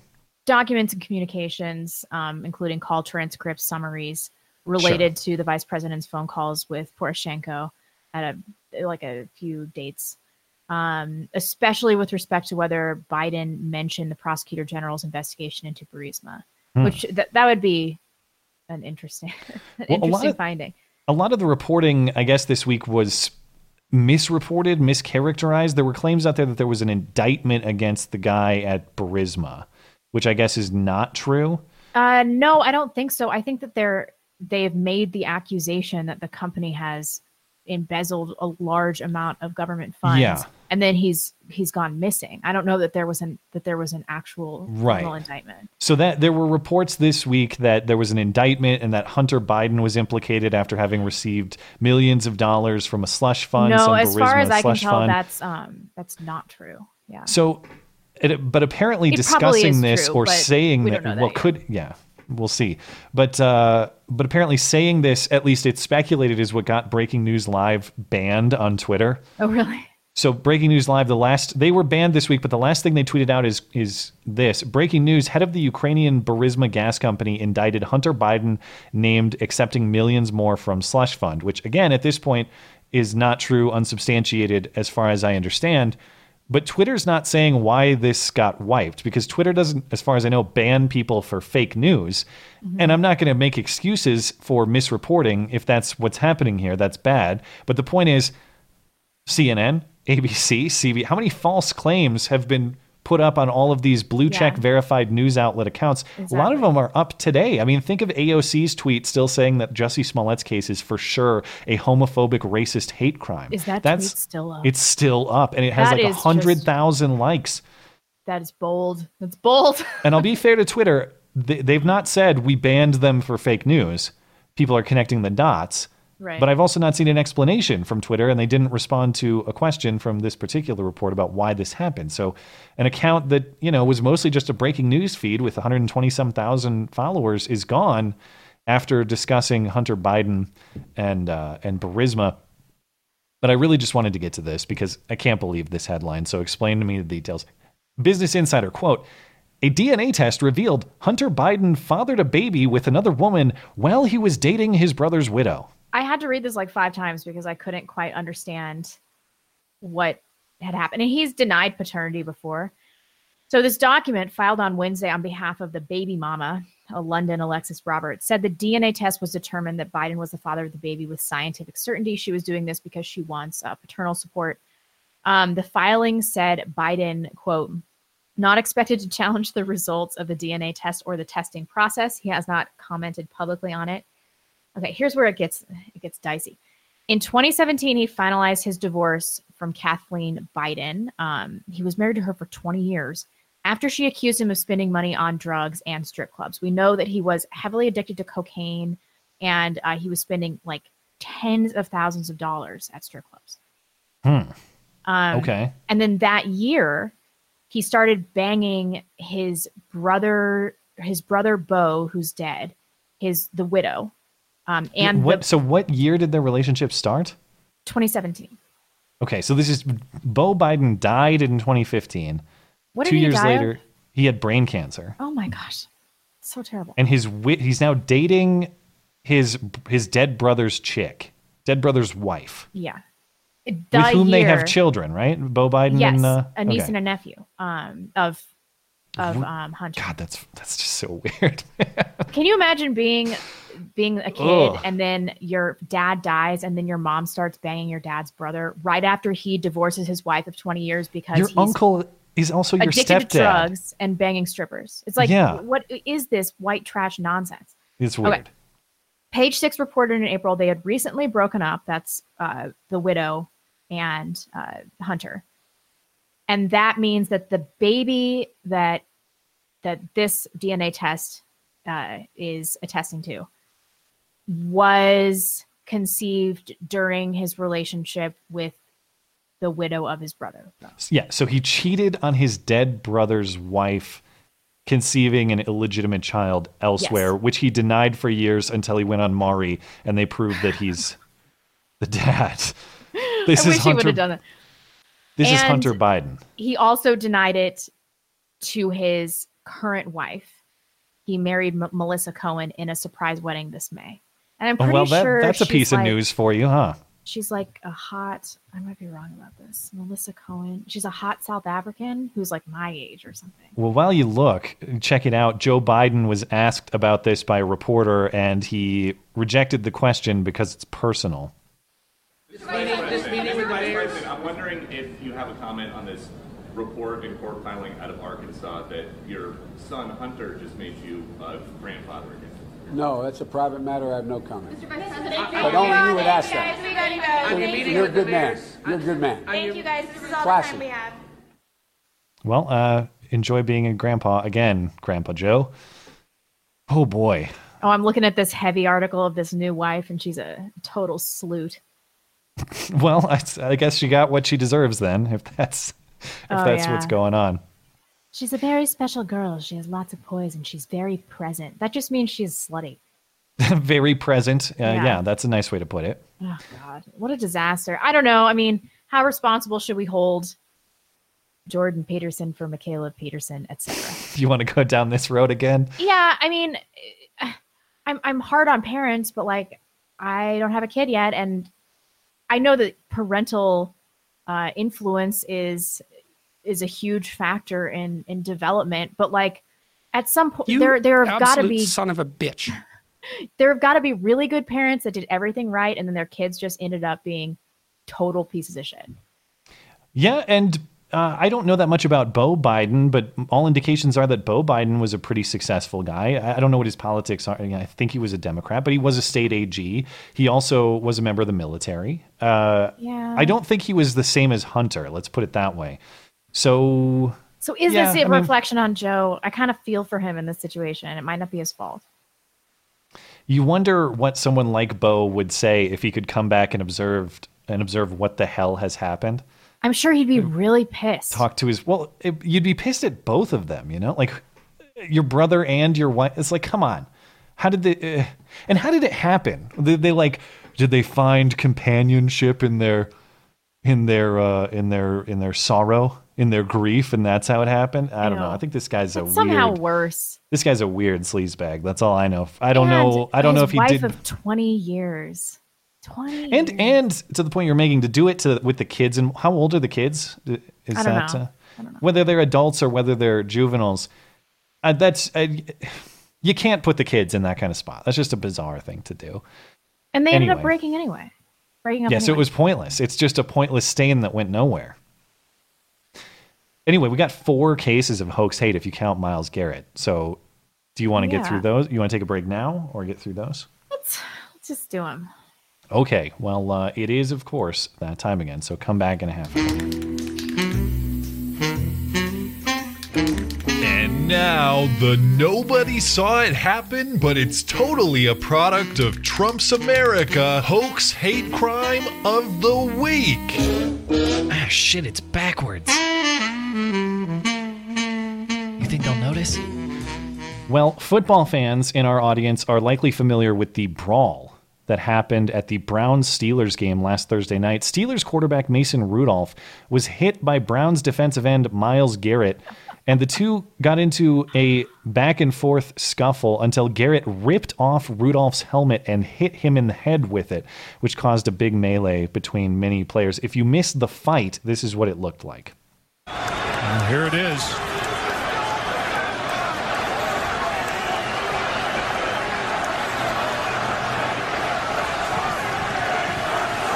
Well, he tackled Rudolph. Rudolph didn't like the way that he was tackled. Oh, gosh. Oh, man. Oh, my goodness. Rips the helmet off Rudolph's head and then eventually swings it and hits him in the head. Okay. Oh, boy. Well, as a result of that, Myles Garrett was suspended indefinitely. So the guy who hit the other guy with the helmet was suspended indefinitely by the NFL. And there was actually talk of potential criminal charges. I'm not sure if that's been resolved yet or not. He might face criminal charges for what is assault or battery. That's not... Why isn't this a hate crime against the white guy? And what's a white guy doing in the NFL? Well, quarterback. Oh, okay. That's fine then. After that fight... I'm so sorry. I lost my place in the notes because... Anyway, whatever. Because racist. Yeah. So Myles Garrett, the guy who did the hitting, the helmet hitting, he had an appeal hearing with the NFL this week. And during the hearing, according to sources familiar, because we don't have a recording of him doing this or actual text submission, but people who were there say Mason Rudolph, or that Myles Garrett accused Mason Rudolph of using a racial slur to prompt the brawl. So the guy who hit the guy with the helmet is saying, no, he called me, presumably, the N-word, and that's why I attacked. Okay. How do you know he didn't call him a jigaboo? He called me a highly outdated racial slur.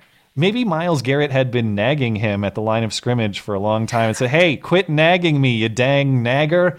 I'm real tired of it. It's time to go home. It was at the end of the game. Who knows? It could have been anything. The NFL investigated and says they found no such evidence. There were a bunch of people around, right? Somebody else would have heard him. You would think a player could corroborate on an NFL field. There are also mics basically everywhere, including on players themselves. So it stands to reason if it happened. The players have mics on them? Some of them, not all of them, but several of them do in fact have microphones. It stands to reason that if it happened, it's recorded somewhere. The NFL couldn't find it. Myles Garrett responded saying, quote, I was assured that the hearing was a space that afforded the opportunity to speak openly and honestly about the incident that led to my suspension. This was not meant for public dissemination, the accusation of saying the N-word, nor was it a convenient attempt to justify my actions or restore my image in the eyes of those I disappointed. I know what I heard. Whether my opponent's comment was born out of frustration or ignorance, I cannot say, but his actions do not excuse my lack of restraint in the moment. And I truly regret the impact this has had on the league, the Browns, and our devoted fans. It should be noted also that immediately after the game, Myles Garrett was asked by a reporter if Rudolph said anything to prompt the fight, and Garrett would not comment at the time. Did Mason say something? Is that what started things? I just got a good look at him. No, I'm not going to comment on it. No. Okay, so what did he say? I just got to look at the tape, I guess. I'm not going to comment on it, is what he said. So he was asked, did he say anything to you to make you attack him in that way? Well, I don't know anything right now. It's basically what he's saying. Now, you would think that if he did, in fact, say such a thing, this guy would have said that on the spot. Like, yeah, he called me the N-word and I attacked him. Okay. Instead, he didn't say anything for a week until he needs it at an appeal hearing before the NFL to try to get some sympathy and a more lenient suspension. No justice for crackers, only for Blafrican Americans. Always. Yeah. Well, the NFL is just saying, listen, we didn't find any evidence of that. And they're not going to answer this question, but I wish I could get an answer from the NFL. Let's say you did. Let's say you heard the recording and he said it. So what? Yeah. Am I supposed to think that it's fine for him to kick his ass and hit him in the head with the helmet? That you could really get injured doing that. Was Mason Rudolph even injured? I didn't even ask. I don't think he has an injury, but if you look at it in slow motion, the padded end of it behind, like at the base of the neck there, is what hit him in the top of the head. If that helmet is flipped upside down and the crown of the helmet hits him in the crown of the head, I mean, these guys, Myles Garrett is a freak athlete. Like this, the amount of strength behind that hit has got to be insane. So you could be talking about very serious injury, if not like potentially career-threatening injury, or even just basic human function type injury, a threatening injury. And they already have all of these pre-existing head injuries. Oh yeah, it's messed up. He was like, "How am I going to get out of? The only thing that's going to get me out of this, is saying that somebody called me the N-word." Yeah, and watch an NFL game. Players are snapping at each other all the time. Like they're just talking shit at each other. And I know the league wants to minimize it and they try to break it up, but at some level, that's just part of the game. Players are very emotional in the game. It's a high energy sport. There's going to be a little shit talking. Yeah. And am I supposed to say that like, well, certain words in the shit talking should be punished more than others? Well, what if Myles Garrett called Mason Rudolph a honky? And by the way, Myles Garrett is the minority in the NFL, to your point earlier. Like, we got to protect the whites in the NFL because they're the fragile minority class. Yeah. No honky words. Can't call them a cracker. I don't even know the origin of that racial slur. Honky or cracker? I know cracker, but honky, I don't know. No idea. I don't find it particularly offensive. If some black guy called a white guy a honky, nobody would care, especially in the NFL. Yeah, there's shit talking all the time. I got to imagine the N-word is not actually even that high up on the list of the worst things said. I wish I could hear them all, but I guarantee they're terrible. Where's the meme man that is going to clip out this fight and then drop it into a Popeyes? That is very clever. I had not thought of that, but perhaps the clip exists out there. I should have probably framed this as the latest Popeyes fight of the week, if I had thought of that ahead of time.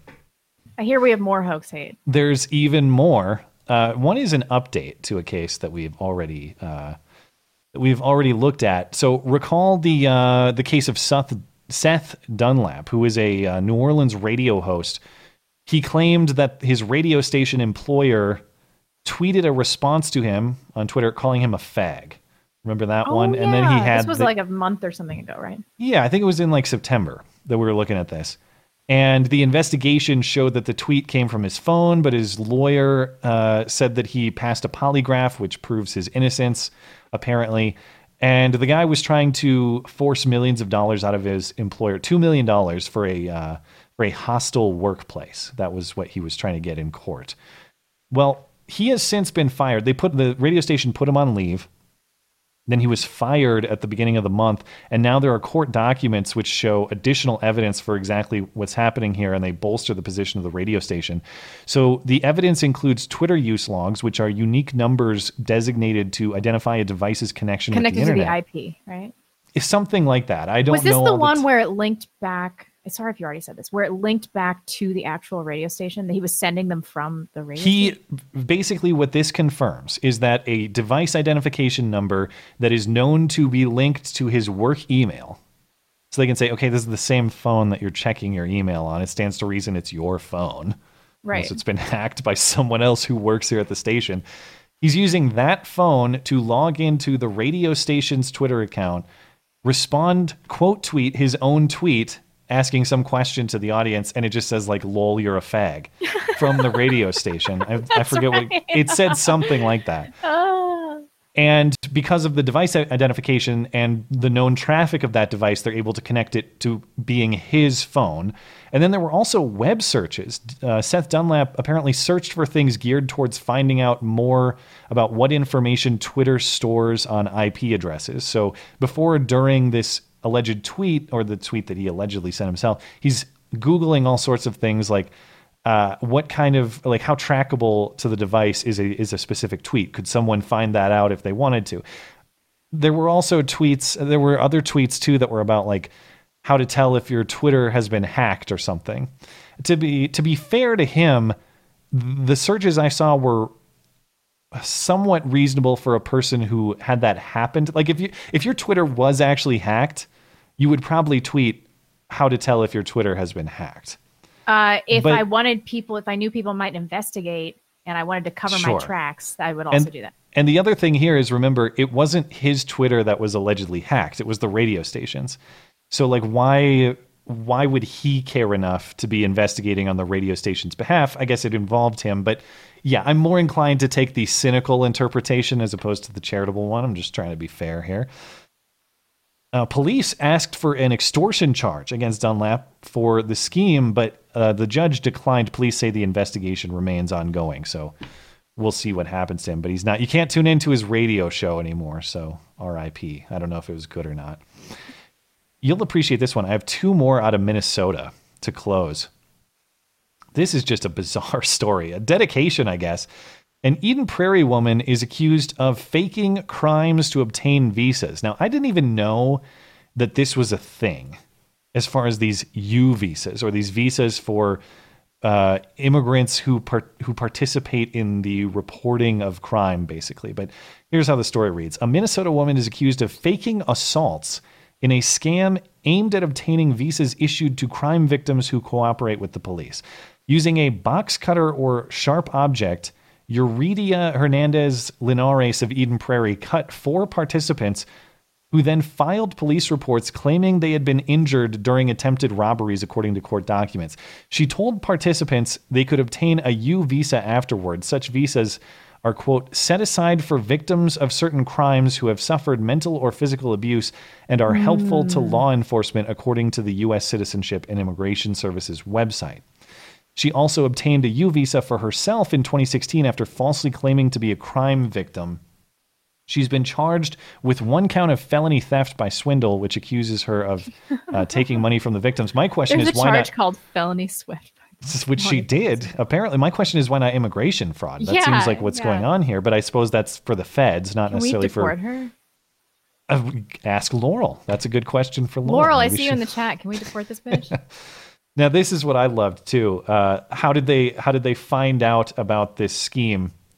Oh, where is it in the actual report? Anyway, the investigation began after police were suspicious about the wounds involved. Obviously, you'd be looking for stab wounds, right? If your home was burglarized and someone came in and tried to attack you, that was the claim.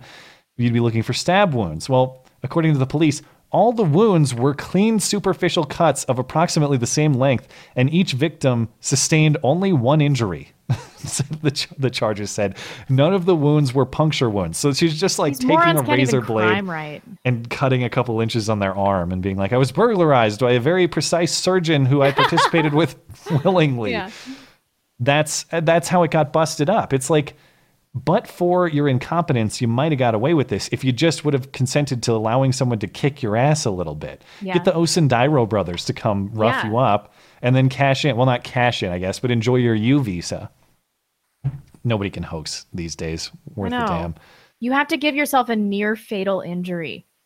Like, just if you really want to commit, stab yourself in the femoral artery and then hope somebody gets there in time. Yeah, well, you're a legend if you survive, I guess. I'll at least acknowledge the effort in such a case.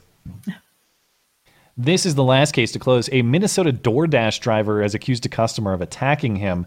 He did this a few weeks ago. Now the alleged attacker is disputing the story. So this is in Greenwood, Minnesota. A Somali DoorDash delivery man claims he was attacked by a homeowner over a botched delivery and told to go back home to his country, to which Blonde would say, so what? Go home to your country. Why do you care if your country doesn't suck? Okay, the driver. So this is the driver you see on screen. He held a press conference with CARE, the Council on American Islamic Relations, and he made the accusation and worked with police to charge the man with assault, the homeowner with assault. Now the homeowner, his name is Mike Anderson. He's speaking to local media saying he's being lied about, and he has passed a polygraph demonstrating his innocence, and he also has home surveillance footage demonstrating his innocence as well. Polygraphs are worthless, though. Yeah, and to be fair, he doesn't show the footage, the security footage he apparently has, although he says that will come out soon. We'll get to it in a moment. But he also is now accusing the driver of spitting in his face and said that he personally never got physical with the guy. So this is the story. Accused of assaulting a delivery driver and shouting racial slurs says that he has proof the attack never happened. Mike Anderson never thought a Sunday morning order of coffee and pastries could turn his life upside down. It's the last kind of thing I could ever imagine that would happen to me in my life. About 30 minutes after ordering through DoorDash on October 27th, Anderson says his wife got a call from Gulbate telling her to come out and get her order. She refused, saying she specifically noted on the ticket to bring the items to her door. That's when Anderson went outside and found his food on the driveway. Ooh, that would piss me off so much. Hey, real loud to get his attention, and he stopped his car right away. He says this was the second time Gulbate had delivered food to the residents within a week and refused to bring it up to the house. Basically, like I said, it's called DoorDash. Okay, it's not that complicated. And he immediately just spit in my face from point blank range. Just, I never said anything about referencing his ethnicity, his country of origin, his race, his religion. Earlier this month, Gulbate, along with the Council on American Islamic Relations, held a press conference where a very different version of events was outlined. Immediately, verbally assaulting him with mother, go back to your country. Gulbate also accused Anderson of punching him in the head 3 times. Anderson was arrested and booked on 5th-degree assault charges, which he and his attorney, Joe Tamburino, plan on fighting. No hate crime charges have been filed. Now, I did speak with Gulbate on the phone this afternoon. He is standing by his version of what happened and claims that he never spit on Anderson. At this point, Anderson and his attorney are not releasing the video that shows the moments leading up to that incident, but they do plan to at some point. Yeah, all like right, I'm supposed to believe this light in the loafers married guy, I mean, purportedly married, but he seems super gay to me, is going to attack an aggressive Somali. I'm supposed to believe that. That guy ordered lemon cakes on his Sunday morning. He didn't kick some Somali guy's ass. That's not what happened here. My tea and crumpets were all ruined by the moisture left in the driveway. I guess I'm confused about the claim of the driver, too. So, he set the food in the driveway and then drove away, but the guy still... I guess they both acknowledged that they confronted each other, but did he run down the... He ran and caught up with the car? How did this happen? Yeah, he ran on the driveway and he was like, This is DoorDash. It is DoorDash, and you pay extra for service for them to deliver it to your door. This is like lazy Somali nonsense. I mean, it's lazy to not pick up your own coffee in the morning. Extra for door delivery? What do you mean? Isn't that just the base service? I don't use DoorDash, obviously. I don't use DoorDash either, but I've used Uber Eats and I've used Grubhub, and like you pay for somebody to bring it to your door. Yeah. Oh, yeah. Of course. I thought you meant that like the default is they leave it on your porch or something. No, they ring your doorbell. Yeah, and they give you the food. Yeah, just like a pizza delivery guy or anything else. Yes, exactly. Yeah. Okay. Well, a few things a few other questions I have about this. So the Somali driver guy says he was punched multiple times. Presumably there's evidence of this, though. The timeline is odd because the attack supposedly happened on October 27th, but the press conference wasn't until 10 days later on about November 7th. Why not? Why have I not seen the evidence of the punching? And if the cops are making an assault charge, I assume they have seen it, I guess. I guess I'm willing to give the cops the benefit of the doubt. Why would they make a charge with zero evidence? I don't know, because Somali says so. But we're not able to see it. There's definitely no evidence. There's no way this guy did this. Come on. The only credit I can give for the accusation as well is that there was a 911 call from Somali driver guy at the time. So perhaps there's at least some credibility there, but there's still no demonstration of injury. And also... no hate crime, as we heard there. No hate crime filed yet. So no establishment of hate motive as far as the police are concerned. Somali guy spits in his face and then the guy punches him. I'm fine with that, too. Well, I mean, then the Somali guy is certainly the aggressor. That is the initiation of physical aggression. And, I guess... Hey, Americans, is this what you guys wanted? Like, you didn't want to get your fucking coffee in the morning, so we had to bring in a bunch of Somalis to spit in our faces because we need the labor. If only Charlie Kirk. Are you looking at this, Charlie Kirk? Oh, you trendy griper. Shut up. Come on. That is legitimate. Why does this guy need to be in this country? What service is he providing us? I want my Uzbek rice and beans delivered to my door by this man. And this is yuppie boomer nonsense. The kind of stuff this moron probably voted for. Literally spits in his face. if you believe his claim. I need substantiation. I need to see the footage. No. But I'm not inclined to believe the driver's story is told either. No. So. No. Anyway, that's all I got. We'll catch up on these stories if more information becomes available, if he does, in fact, release that footage. Mm. Who's releasing who has the footage? The driver?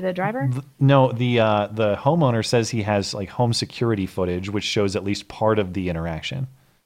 I don't know if it shows the spitting or the punching, but it shows like some of it. Oh my God. I hate everybody in this story. All right. Well, let's catch up with Super Chat and Streamlabs before we get out of here. I do want to say hello to our DLive people. Unfortunately, the computer I monitor on lost its connection, and because their activity feed doesn't go back in time, I can't see everybody who contributed a message. But I do want to say Inertia Now Mentum, thank you for supporting the show with a baseball book. I can't click the links though, man. I'm not laughing at you. I'm sorry. Live chat's on fire tonight. And thanks to Inertia and Darth Jones and Caesar for being our top contributors on DLive tonight. I will open the treasure chest for all to enjoy. If you're hanging out on DLive, sit tight for about 30 seconds. You good to go over on YouTube? Yeah. JL says, coded message, Cody Cross, Group 44, Puzzle 3 solution. That must be a solution to some puzzle somewhere. That one's beyond my knowledge. Mellow E, thoughts on loudmouth, Google it. Armenian genocide denying shit Uyghur running for Congress. Happy early Thanksgiving, all. We actually talked about this last week. Was that in the episode that got banned? I don't even remember. It might have been, or in the episode that the front end of it got banned. Summary unfavorably, right? That's kind of and it's also not clear that he has a path to victory because he's going to have to beat out basically everybody. And it's my understanding. So Republicans are viable in that district. So it's not a lock that he beats out the other Democrats, and it's not a lock that he beats a Republican there either. So get back to me when he's actually competitive. I haven't seen any polling to judge his support. I have no idea. Oh, Kevin. What did he do this time? Kind of on the edge. Well, I defer to your judgment, which may be a mistake. It's about the black question. The BQ, huh? The old BQ.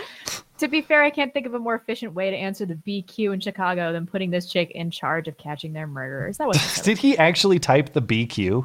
No, he said black question, and then he called her a retard instead of a chick. So. Nobody asked you, Kevin! Well, that's hateful. This one I can't read, Kevin. Lolberg, you say. Yeah, I can't. I like how every time I refuse to read his super chat, I'll just verbally... summarize. You'll say the worst part anyway. Yeah. The Slugly says, I used a center browser and have no audio issue. It's the playback. There's always no audio issue initially, but a few days later, when we go back and review the stream, the audio's desynced. It's mad. Yeah. It takes YouTube like an hour to process this show after it's done. And then it might have the problems, and then it might be fixed like 2 or 3 days later. It's a totally off the wall, weird issue that just appeared. Right in line with, a Google moderator censoring our chat and us getting our show knocked offline live for saying Erica Marshmallow and other stuff like that. So, yeah, I think there's somebody at Google who is paid to watch this show. Shout out to you. Hi, I hope you enjoy. Hey. Brendan S. Callahan, girlfriend and I say, take our money, you no good, low down money grabbers. We will. Thank you. Well, thank you. Dragon DJ, Steven Crowder is going to do a live reenactment of the Epstein suicide tomorrow on his channel. They rebuilt his room in their studio. I know. I had not heard that, but I'll have to check that out. Whitey on the Moon. Blonde says, hey, hole up, samples popsicle. So you sayin', bites corner. So you's be sayin'.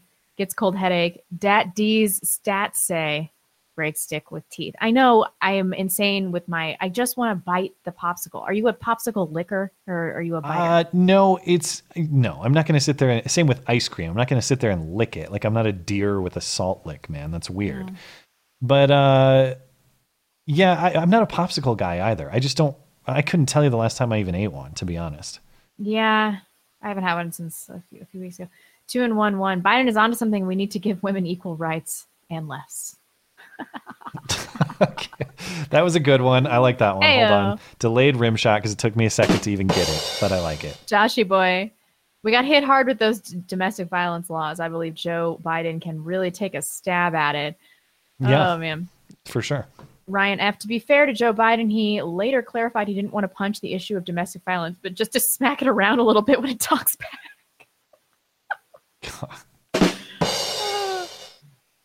Albert Super Chad delivering 44. It must be deeply disturbing to the Democratic Party to know that their frontrunner is mentally disabled while all their backup candidates are clowns. Yeah, they must be pretty worried, I'd imagine. And despite all of this, Biden still makes me the most nervous as someone who, at least as of now, wants Trump to stay in office, mostly to keep these people out of office. But I think he's the most realistic shot they have. Warren is none of these dead on arrival. Are serious contenders. I don't know. I think Warren is the most serious contender. Zero chance. She actually polls the worst against Trump nationally. Hypothetical matchups. She's really well. Actually, I think Buttigieg. I always want to say it the way like Buttigieg, the sticks way, or the way people say it. Did you see he did a stupid dance called the Buttigieg? Yeah, he did. We will not.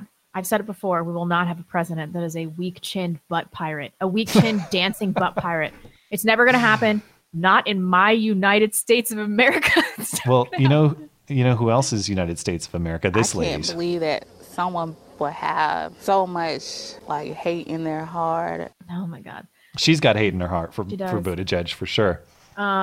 Pittsburgh, please tell me everyone saw the SNL debate skit. It was amazing, and the Tulsi part was fantastic. I did not because I didn't. Did not watch but that they did one previously that actually was pretty good. So maybe if they recover an ability to roast the Democrats, it might be worth checking out. I'll have to have a view.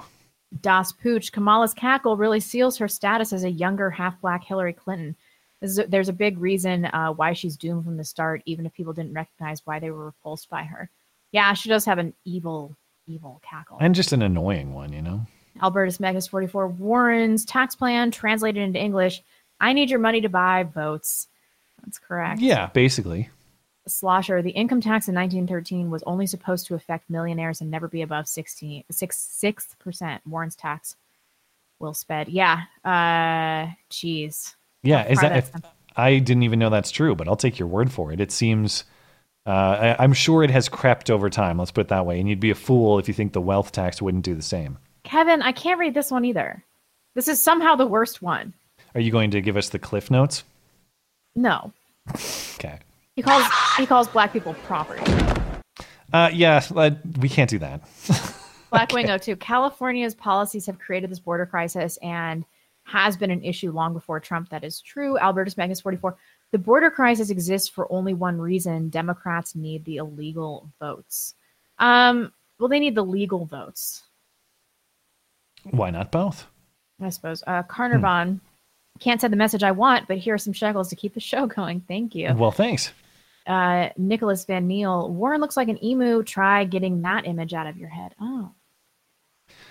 I have trouble picturing an emu in my head. Don't they look like ostriches or something like that? Yeah. Okay.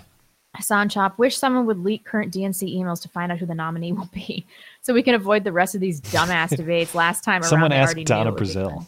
Yeah, really. Oh, yeah, Donna Brazile. 2-in-1. 1, YouTube's reaction to edgy content. Demonetize YouTube's reaction to COPPA. Demonetize family-friendly content. Power to the creators. COPPA, what is that an acronym for? COPPA. That is the law in question about the child angle. I don't know what the acronym actually stands for, but it's Child Protection Act of some kind. Okay. I don't know anything about this law. Downskated. Don't forget that California's Prop 8 in 2008 banning gay marriage passed in part because record black voter turnout to vote for Obama. Yeah. Yeah, and the leftists didn't talk about it then. It's been said, repeated, you still get the black community via church. They're never going to turn out and vote for... Haven't you people watched The Wire? It's not okay to be a black homo. No black homos. Well, he's not black though, Buttigieg, but he's trying to get their vote. Yeah, but can you imagine like there's this character who's this black hood rat and never mind. Everybody watch The Wire. I'll have to check it out. Take your word for it. Laurel says for Blonde, what to expect when you're expecting is hands down the best pregnancy book. I read it compulsively throughout both of my pregnancies. I would send it to you, but you don't post a P.O. box. Thank you, Laurel. Although I have heard that she is against co-sleeping, which I do plan to do. A big donation from John Martin. Congratulations, Blonde. Even if I don't agree with absolutely every hot take, I love what you and Matt have built here. Still makes me smile and keep me sane. Thank you so much. I am not going to be negative. Why don't you agree with every one of our hot takes, you better. John Martin? Yeah. Although, how are you supposed to agree with both of us all the time? That's true. That's impossible. TNT Cycles PDX, congratulations, Blonde, to you and your hubby. We all love you and are so happy for you. Now it's your turn, Matt. Actually, Matt is pregnant right now. Well, don't reveal the news. No, it's going to be a little bit of time, but don't worry. It'll happen. Check in like a year and a half. You'll be ahead of me. But maybe our kids can play Little League together. That'll be fun. Oh, my God. that would make me so happy. But not football, because that's gay. It's too gay. Yeah. Graham Godfrey for the baby. Thank you. J-Mel says, J-Mel, do you ever wonder how susceptible our country is to occupation, a la Red Dawn? Lots of corruption and seems some would roll over if China or Russia dropped in. They would. Okay, Kevin Flanagan, I'm game. LMAO, I've never met a bank teller who's as milquetoast as Ping's ice-cold neocon take. Imagine letting non-whites into your cult.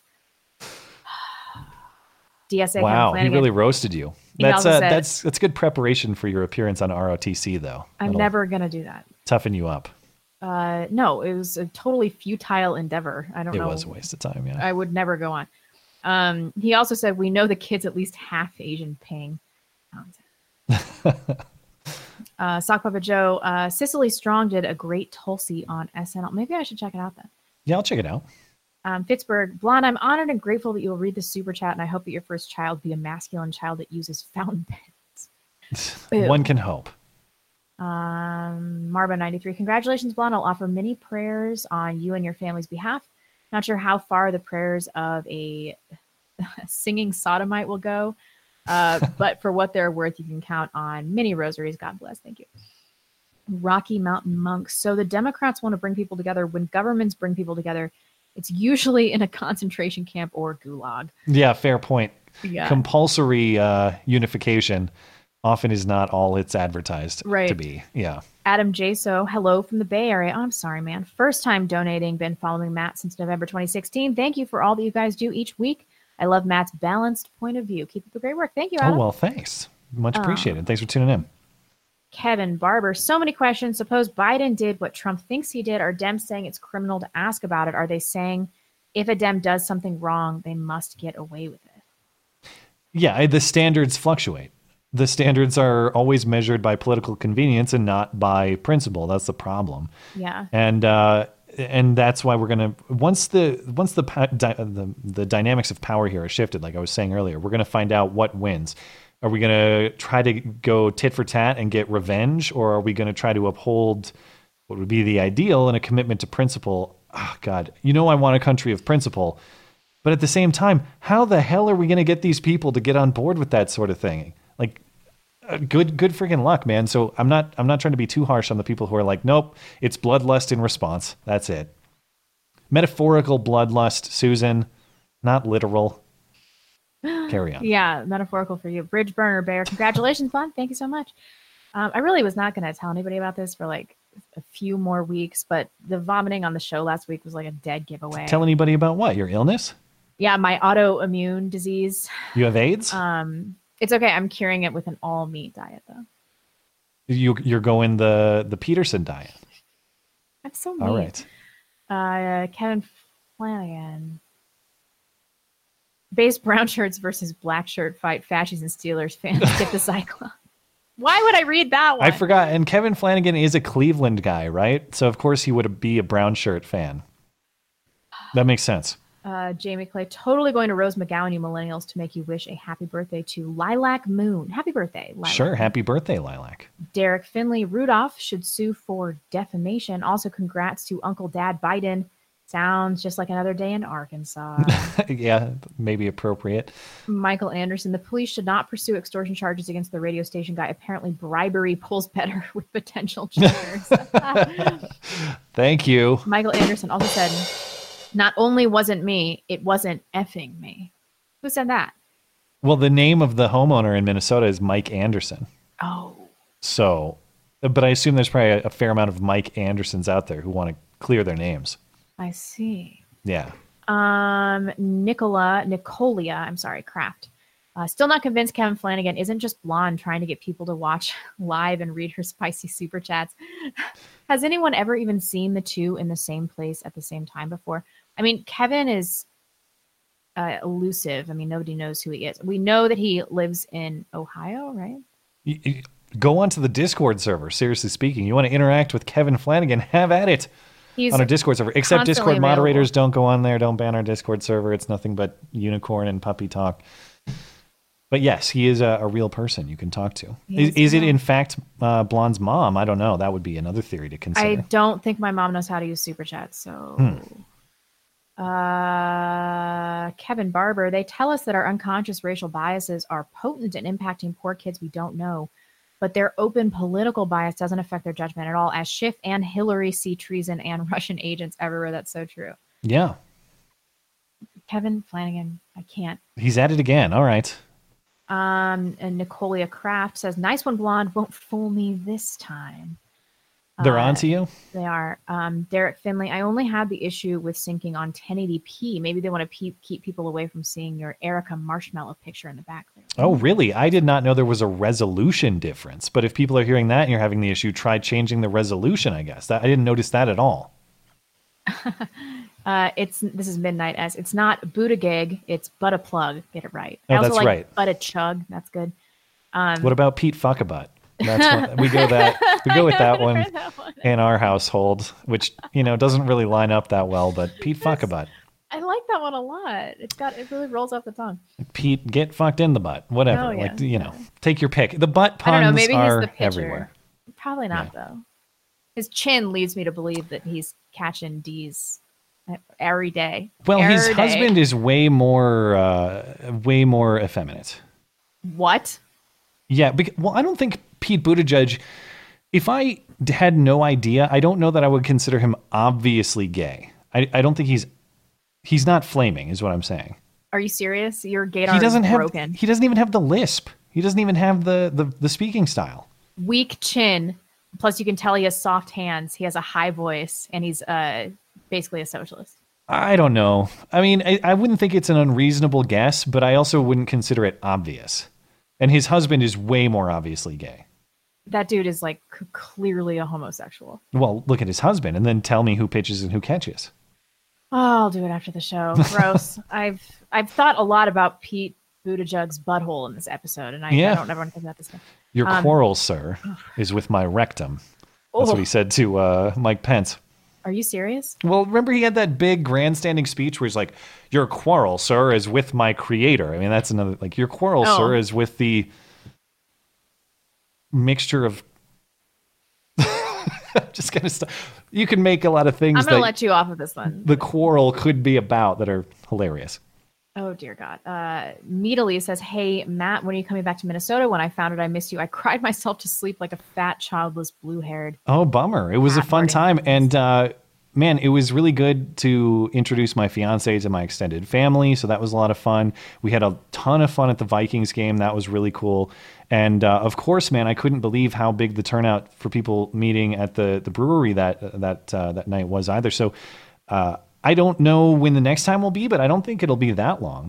We definitely could be back in a year's time or something like that because we had a great time. And honestly, I should be a better family member and see my extended family more often than I do. So if it happens again, here's the thing. We have the Minnesota meetup group and I emailed them because I wanted to get in touch with people who I know are avid listeners. And also I didn't want to make a public announcement because you never know who shows up with public announcements. So if you want to get in the loop on that sort of thing, you should get in touch with, send me an email actually, and I'll get you, if you're not in the loop with the rest of the Minnesota group, I'll get you the contact emails you need because that's the group I'll work with in the future so that we don't get like an Antifa attacked or something like that. Amber Wayne says, congrats, Blonde. We're preggers at the same time. We found out we're having a boy and hubby is over the moon. Happy congratulations. Well, congratulations. Jay says, tit for tat, burn this it down lawfully with due process. Burn it down must be what he meant. Or burn this shit down and they censored it or something? Yeah, maybe. He's talking about metaphorical bloodlust. Of course. That Susan will ban. Darlene Cates, our favorite boomer, and I'm not saying that in a mean way. It's 100% true. It's 100% true, yeah. Yeah. In honor of new granddaughter born today, congratulations, Darlene. Oh, well, congrats. That's great to hear. RSN started watching super late, but I just want to say my wife and I have been betting on Blonde's pregnancy for weeks. Congratulations, Blonde. We're so happy for you. Also, Matt, get moving already. My parents called me to chew me out about being low energy on the show today. Or maybe I called them about something else and then they were chewing me out about this.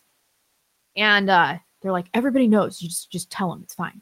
Just tell them. Is there anybody who hasn't connected the dots at this point? I like to kind of tease about this, but I'll defer to you whenever you want to be explicit. I mean, people have thought that I was pregnant before many times on the show. That's true. And so I was like, and then it's just, I'm only 10 weeks. And so I'm like, I wanted to wait until I was out of the first trimester to tell people. It's official. Now the one guy who's like, I'm holding on to skepticism about this. I think she just had a bad salad at the restaurant. I mean, everybody knew the cat's kind of out of the bag because of the bout of morning sickness that I got last week. For those of you that weren't watching, I actually had to turn my camera off so that I could dry heave in the trash can right next to Yeah, you kind of bailed a little early. And also we were talking about something to discuss, and like I could not focus last week. This pregnancy brain thing is really real. I feel so retarded. I've never felt dumber in my life.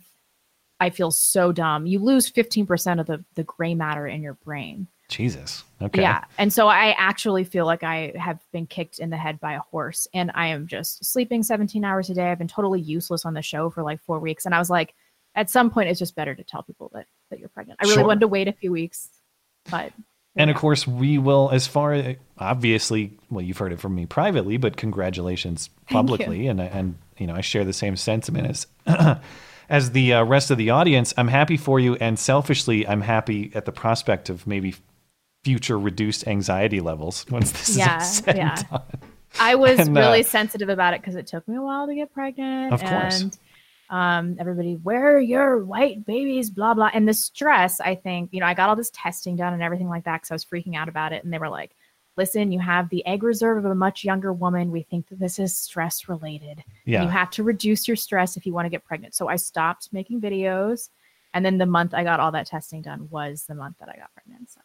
Well, there you go. I'm glad that worked out. And of course, you know, we're going to do the best that we can to make sure that this show continues uninterrupted. But obviously your due date is what, like July? It is June 26th. It's okay. So end of June. So it's a reasonable expectation that there will be some impacts on the show between now and then, and in particular at that time.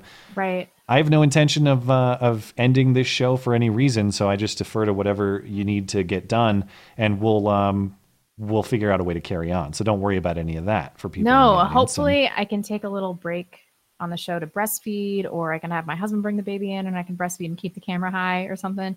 But we're going to try to keep it going. We'll have to talk about that one. I mean, we're going to have to we'll try to keep it going with as much regularity. Obviously, if I go into labor or something, I mean, and it's, we're going to have to make some allowances for childbirth, I think. We'll figure it out as we go. And of course, we appreciate audience understanding in that way. And, you know, I mean, we're not going anywhere. It's just now there's going to be like a small child running around in the background to fight with Caesar, perhaps. And then the pressure on me to join the party. I'm going to have to rehome Caesar, I think. No way. He's going to try to kill the baby. I had some little kids over the other day, and he was like not being very nice to them. And he keeps trying to kill my husband. And how are you gonna rehome a like 15-year-old blind chihuahua? He's seven. He has he has no teeth, but he has eyesight. Okay. There is a girl that watches him, and I've texted her, and Caesar loves her. And I've texted her and been like, I'm gonna give him a chance with the baby, but the first time that he growls at the baby, like, this dog is fucking out of here. Are you interested? And she's like, I love him so much. I'll totally take it. I was like, all right. Yeah. All right. Well, I'm glad we had the moment. Yeah. We did have a moment. I'll make a video about this soon, but I'm still trying to keep stress low, and I have 2 weeks to get out of the first trimester, so everybody's just gonna have to just chill. I'll make a formal announcement later. Grandmaster level. My wife is 9 days overdue, and she's getting induced in the morning. Really hoping for a boy. I already have 2 girls. Cheers. Congratulations. Congrats. So hey, that's my policy, man. If I have 3 daughters, I'm out. Like, listen, I tried. Oh my gosh. I'm out. You think that you're really going to care about it, but especially when it takes you a long time to get pregnant, or there have been other issues. Like, I genuinely do not even have a gender preference. I'm convinced it's a girl, but I would like to have both. I would like the experience of raising both. I think that'd be great. So Christy Alexander, congratulations. I'm currently 32 weeks with my first. You're going to be a great mom. Thank you so much, Christy. Wow. Congratulations. This is just a pregnancy party tonight. This is crazy. Congratulations. Miles Kinslow. Hey guys, Biden is confused as Pete Buttigieg's sperm. Love the show. God. And one leave Pete more. Alone. Oh, I actually have a few more actually. I just said actually twice in the same sentence. C2K, here's $10 for the baby fund, Matt. You get none of this contribution. Congrats to you both, blonde. And Matt Fields, congratulations, blonde and husband. God bless your family and future. And I did want to make one more announcement, which I was just going to announce in the video that I made the pregnancy announcement, but I guess kind of cat's out of the bag on this one. I am also, I've been talking over starting another channel with my friend Critical Condition. And we like a co-op channel or something? Yeah, we're just going to share a channel together because my audience is 95% male. And so I can't talk about the motherhood stuff. Like they're not going to give a shit, but I really want to talk about pregnancy and I want to talk about motherhood and everything like that. And my friend Robin she's about 10 weeks ahead of me in her pregnancy. Yeah, so sure. What it sounds like is that we're going to start a channel together where we can talk about these things. We're going to eventually branch out into some cooking, things like that. Do some family style vlogs. We won't show our babies or anything like that. Homemaking while white. You're going to get censored. That is the plan. Yeah. Yeah. But we're having a hard time with ideas for channel names. So if you can think of anything, because Beauty and the Beta was an audience suggestion. So I really love to have an audience suggestion. We're kind of coming up with some okay stuff, but if it came from the audience, I'd also be really happy about that. So shoot me an email and expect to see some videos on that channel. What's the email address if you want to give it out? blondeinthebellyofthebeast@gmail.com. Pro tip: whenever you're mad at blonde, send it there too. Yeah. And if you're a chick and you're interested in this homemaking element, I think that there's a real market for this, and I'm just burnt out on my channel, as you can clearly tell, because I haven't made a video in 2 months. So, all right, we're good. All right, I got a few more over on Streamlabs, and then we'll call it. Does it feel good, by the way, to get you reach this decision to make the announcement? Well, I wasn't going to say anything until I talked to my parents today, and they're like, "Everyone knows, and you're not putting any effort on the show, and you need to tell people why." I guess. I just feel tired, like there's a burden lifted off of you, I suppose. Yeah, but I'm also still in my first trimester, and so if something goes wrong, I'm gonna have to tell everybody, which is also I don't want to do that either. But I just hope that everybody will be supportive and know that I didn't want to give you this information quite yet, but here we are. Sure. All right. Just a few more over on Streamlabs. We'll call it a night. Canadian Egg says finally can watch live in quite some time, officially watching on Bitchute and DLive with all this YouTube censorship. Well, now's a good time to hop over to those alternative platforms. And I'm not leaving YouTube until they outright delete me. So just watch wherever you prefer to watch, and we're thankful to have you viewing.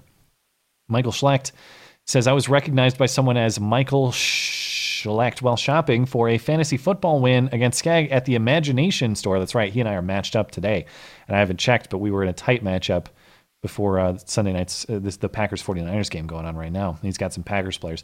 We flashed each other the okay sign before high-fiving each other before saying the secret BATB credo. High-five. I like that term. I like it, yeah. Thanks, man. Irish Nat says, I'm surprised everyone missed the gaffe of Swalwell was the first to drop the nukes on Chris Matthews, preemptively strike, at least. Excited for the show tonight, you two. Well, yeah, that was another gag, is that he made good on his threat to bomb Americans, so he just... He gassed, well, he didn't bomb them. He gassed them all. It was a World War II reenactment or something like that.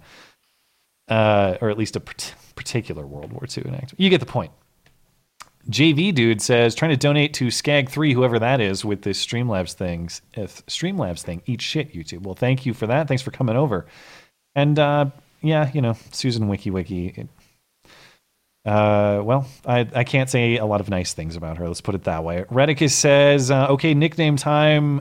Femcell Minion, Despicable Z. This is celibacy, Jugger Nausea.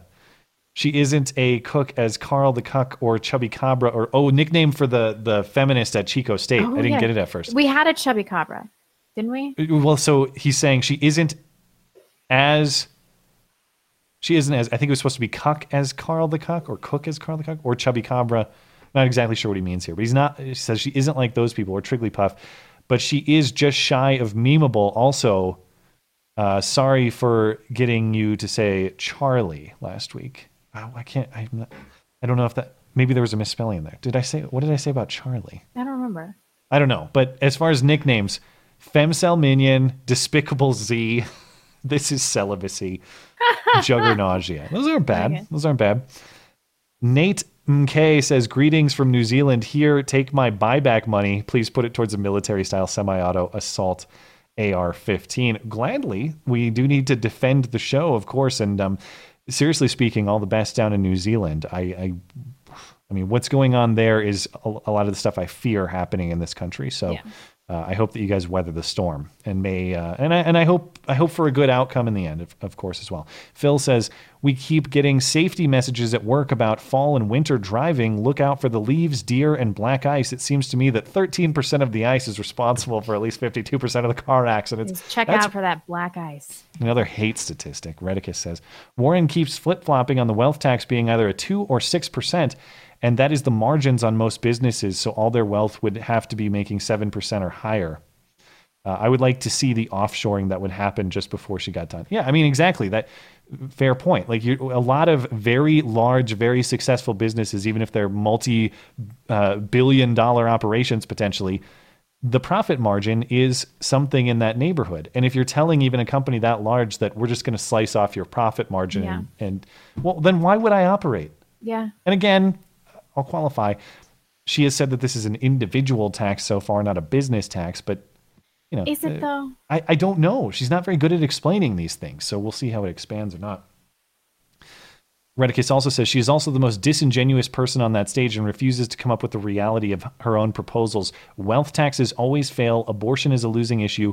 Medicare would be really Medicaid for all, and it is hard to get a doctor on Medicaid. Yeah, and Medicare sometimes too. The reality is the payment for services on both of those tend to be much lower than private insurers. Yeah. So we're going to force doctors to be doctors at gunpoint too. That's the answer when it's no longer profitable for them. Got to be careful on this one. Can I say this? Wetback Nagger. The first part is also bad. Okay. He asks, ass or titties? I just like a woman who's well put together. How about that? Let me put it this way. God, I hate that my parents listen to this show. It's really bad. There's definitely such a thing as too much in either department. Yeah. And there's definitely such a thing as a comically large rack. Comically large racks do nothing for me. So I don't know. Interpret that how you will. I'm not a dude, but I think that dudes should care more about nipple proportion than they should about breast size. That's true. That's you got it. Like everybody look at the Christina Hendricks fappening pictures What's wrong with them? She's got big old titties. But tiny nips? No, that's the dream. She's got the biggest fading nipples I've ever seen in my life.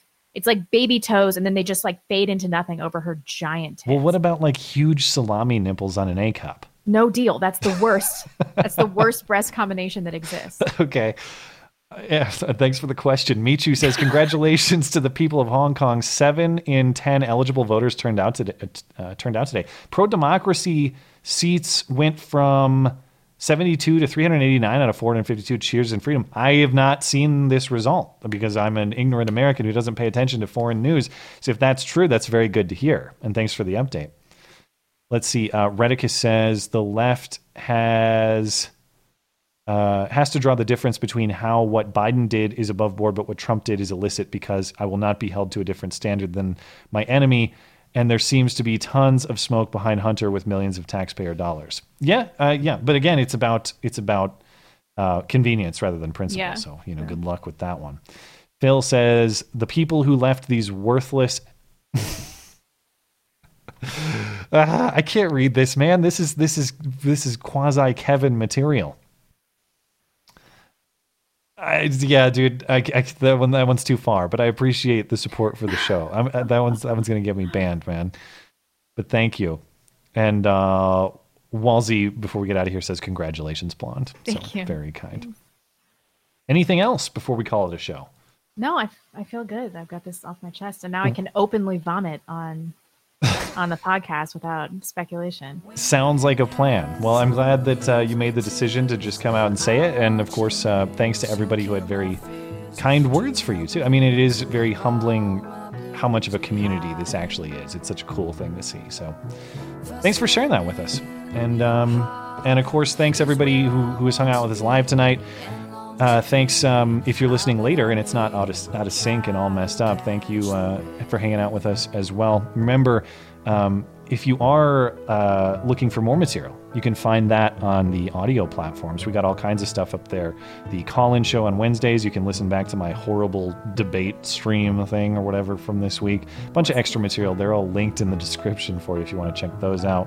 You can also email us. That's beautyandthebeta@gmail.com. In the meantime, we'll be back next Sunday with a short Thanksgiving show. Because if it's Sunday, sorry, Chuck Todd, it's not Meet the Press. It's Beauty and the Beta. Hi, guys. See ya.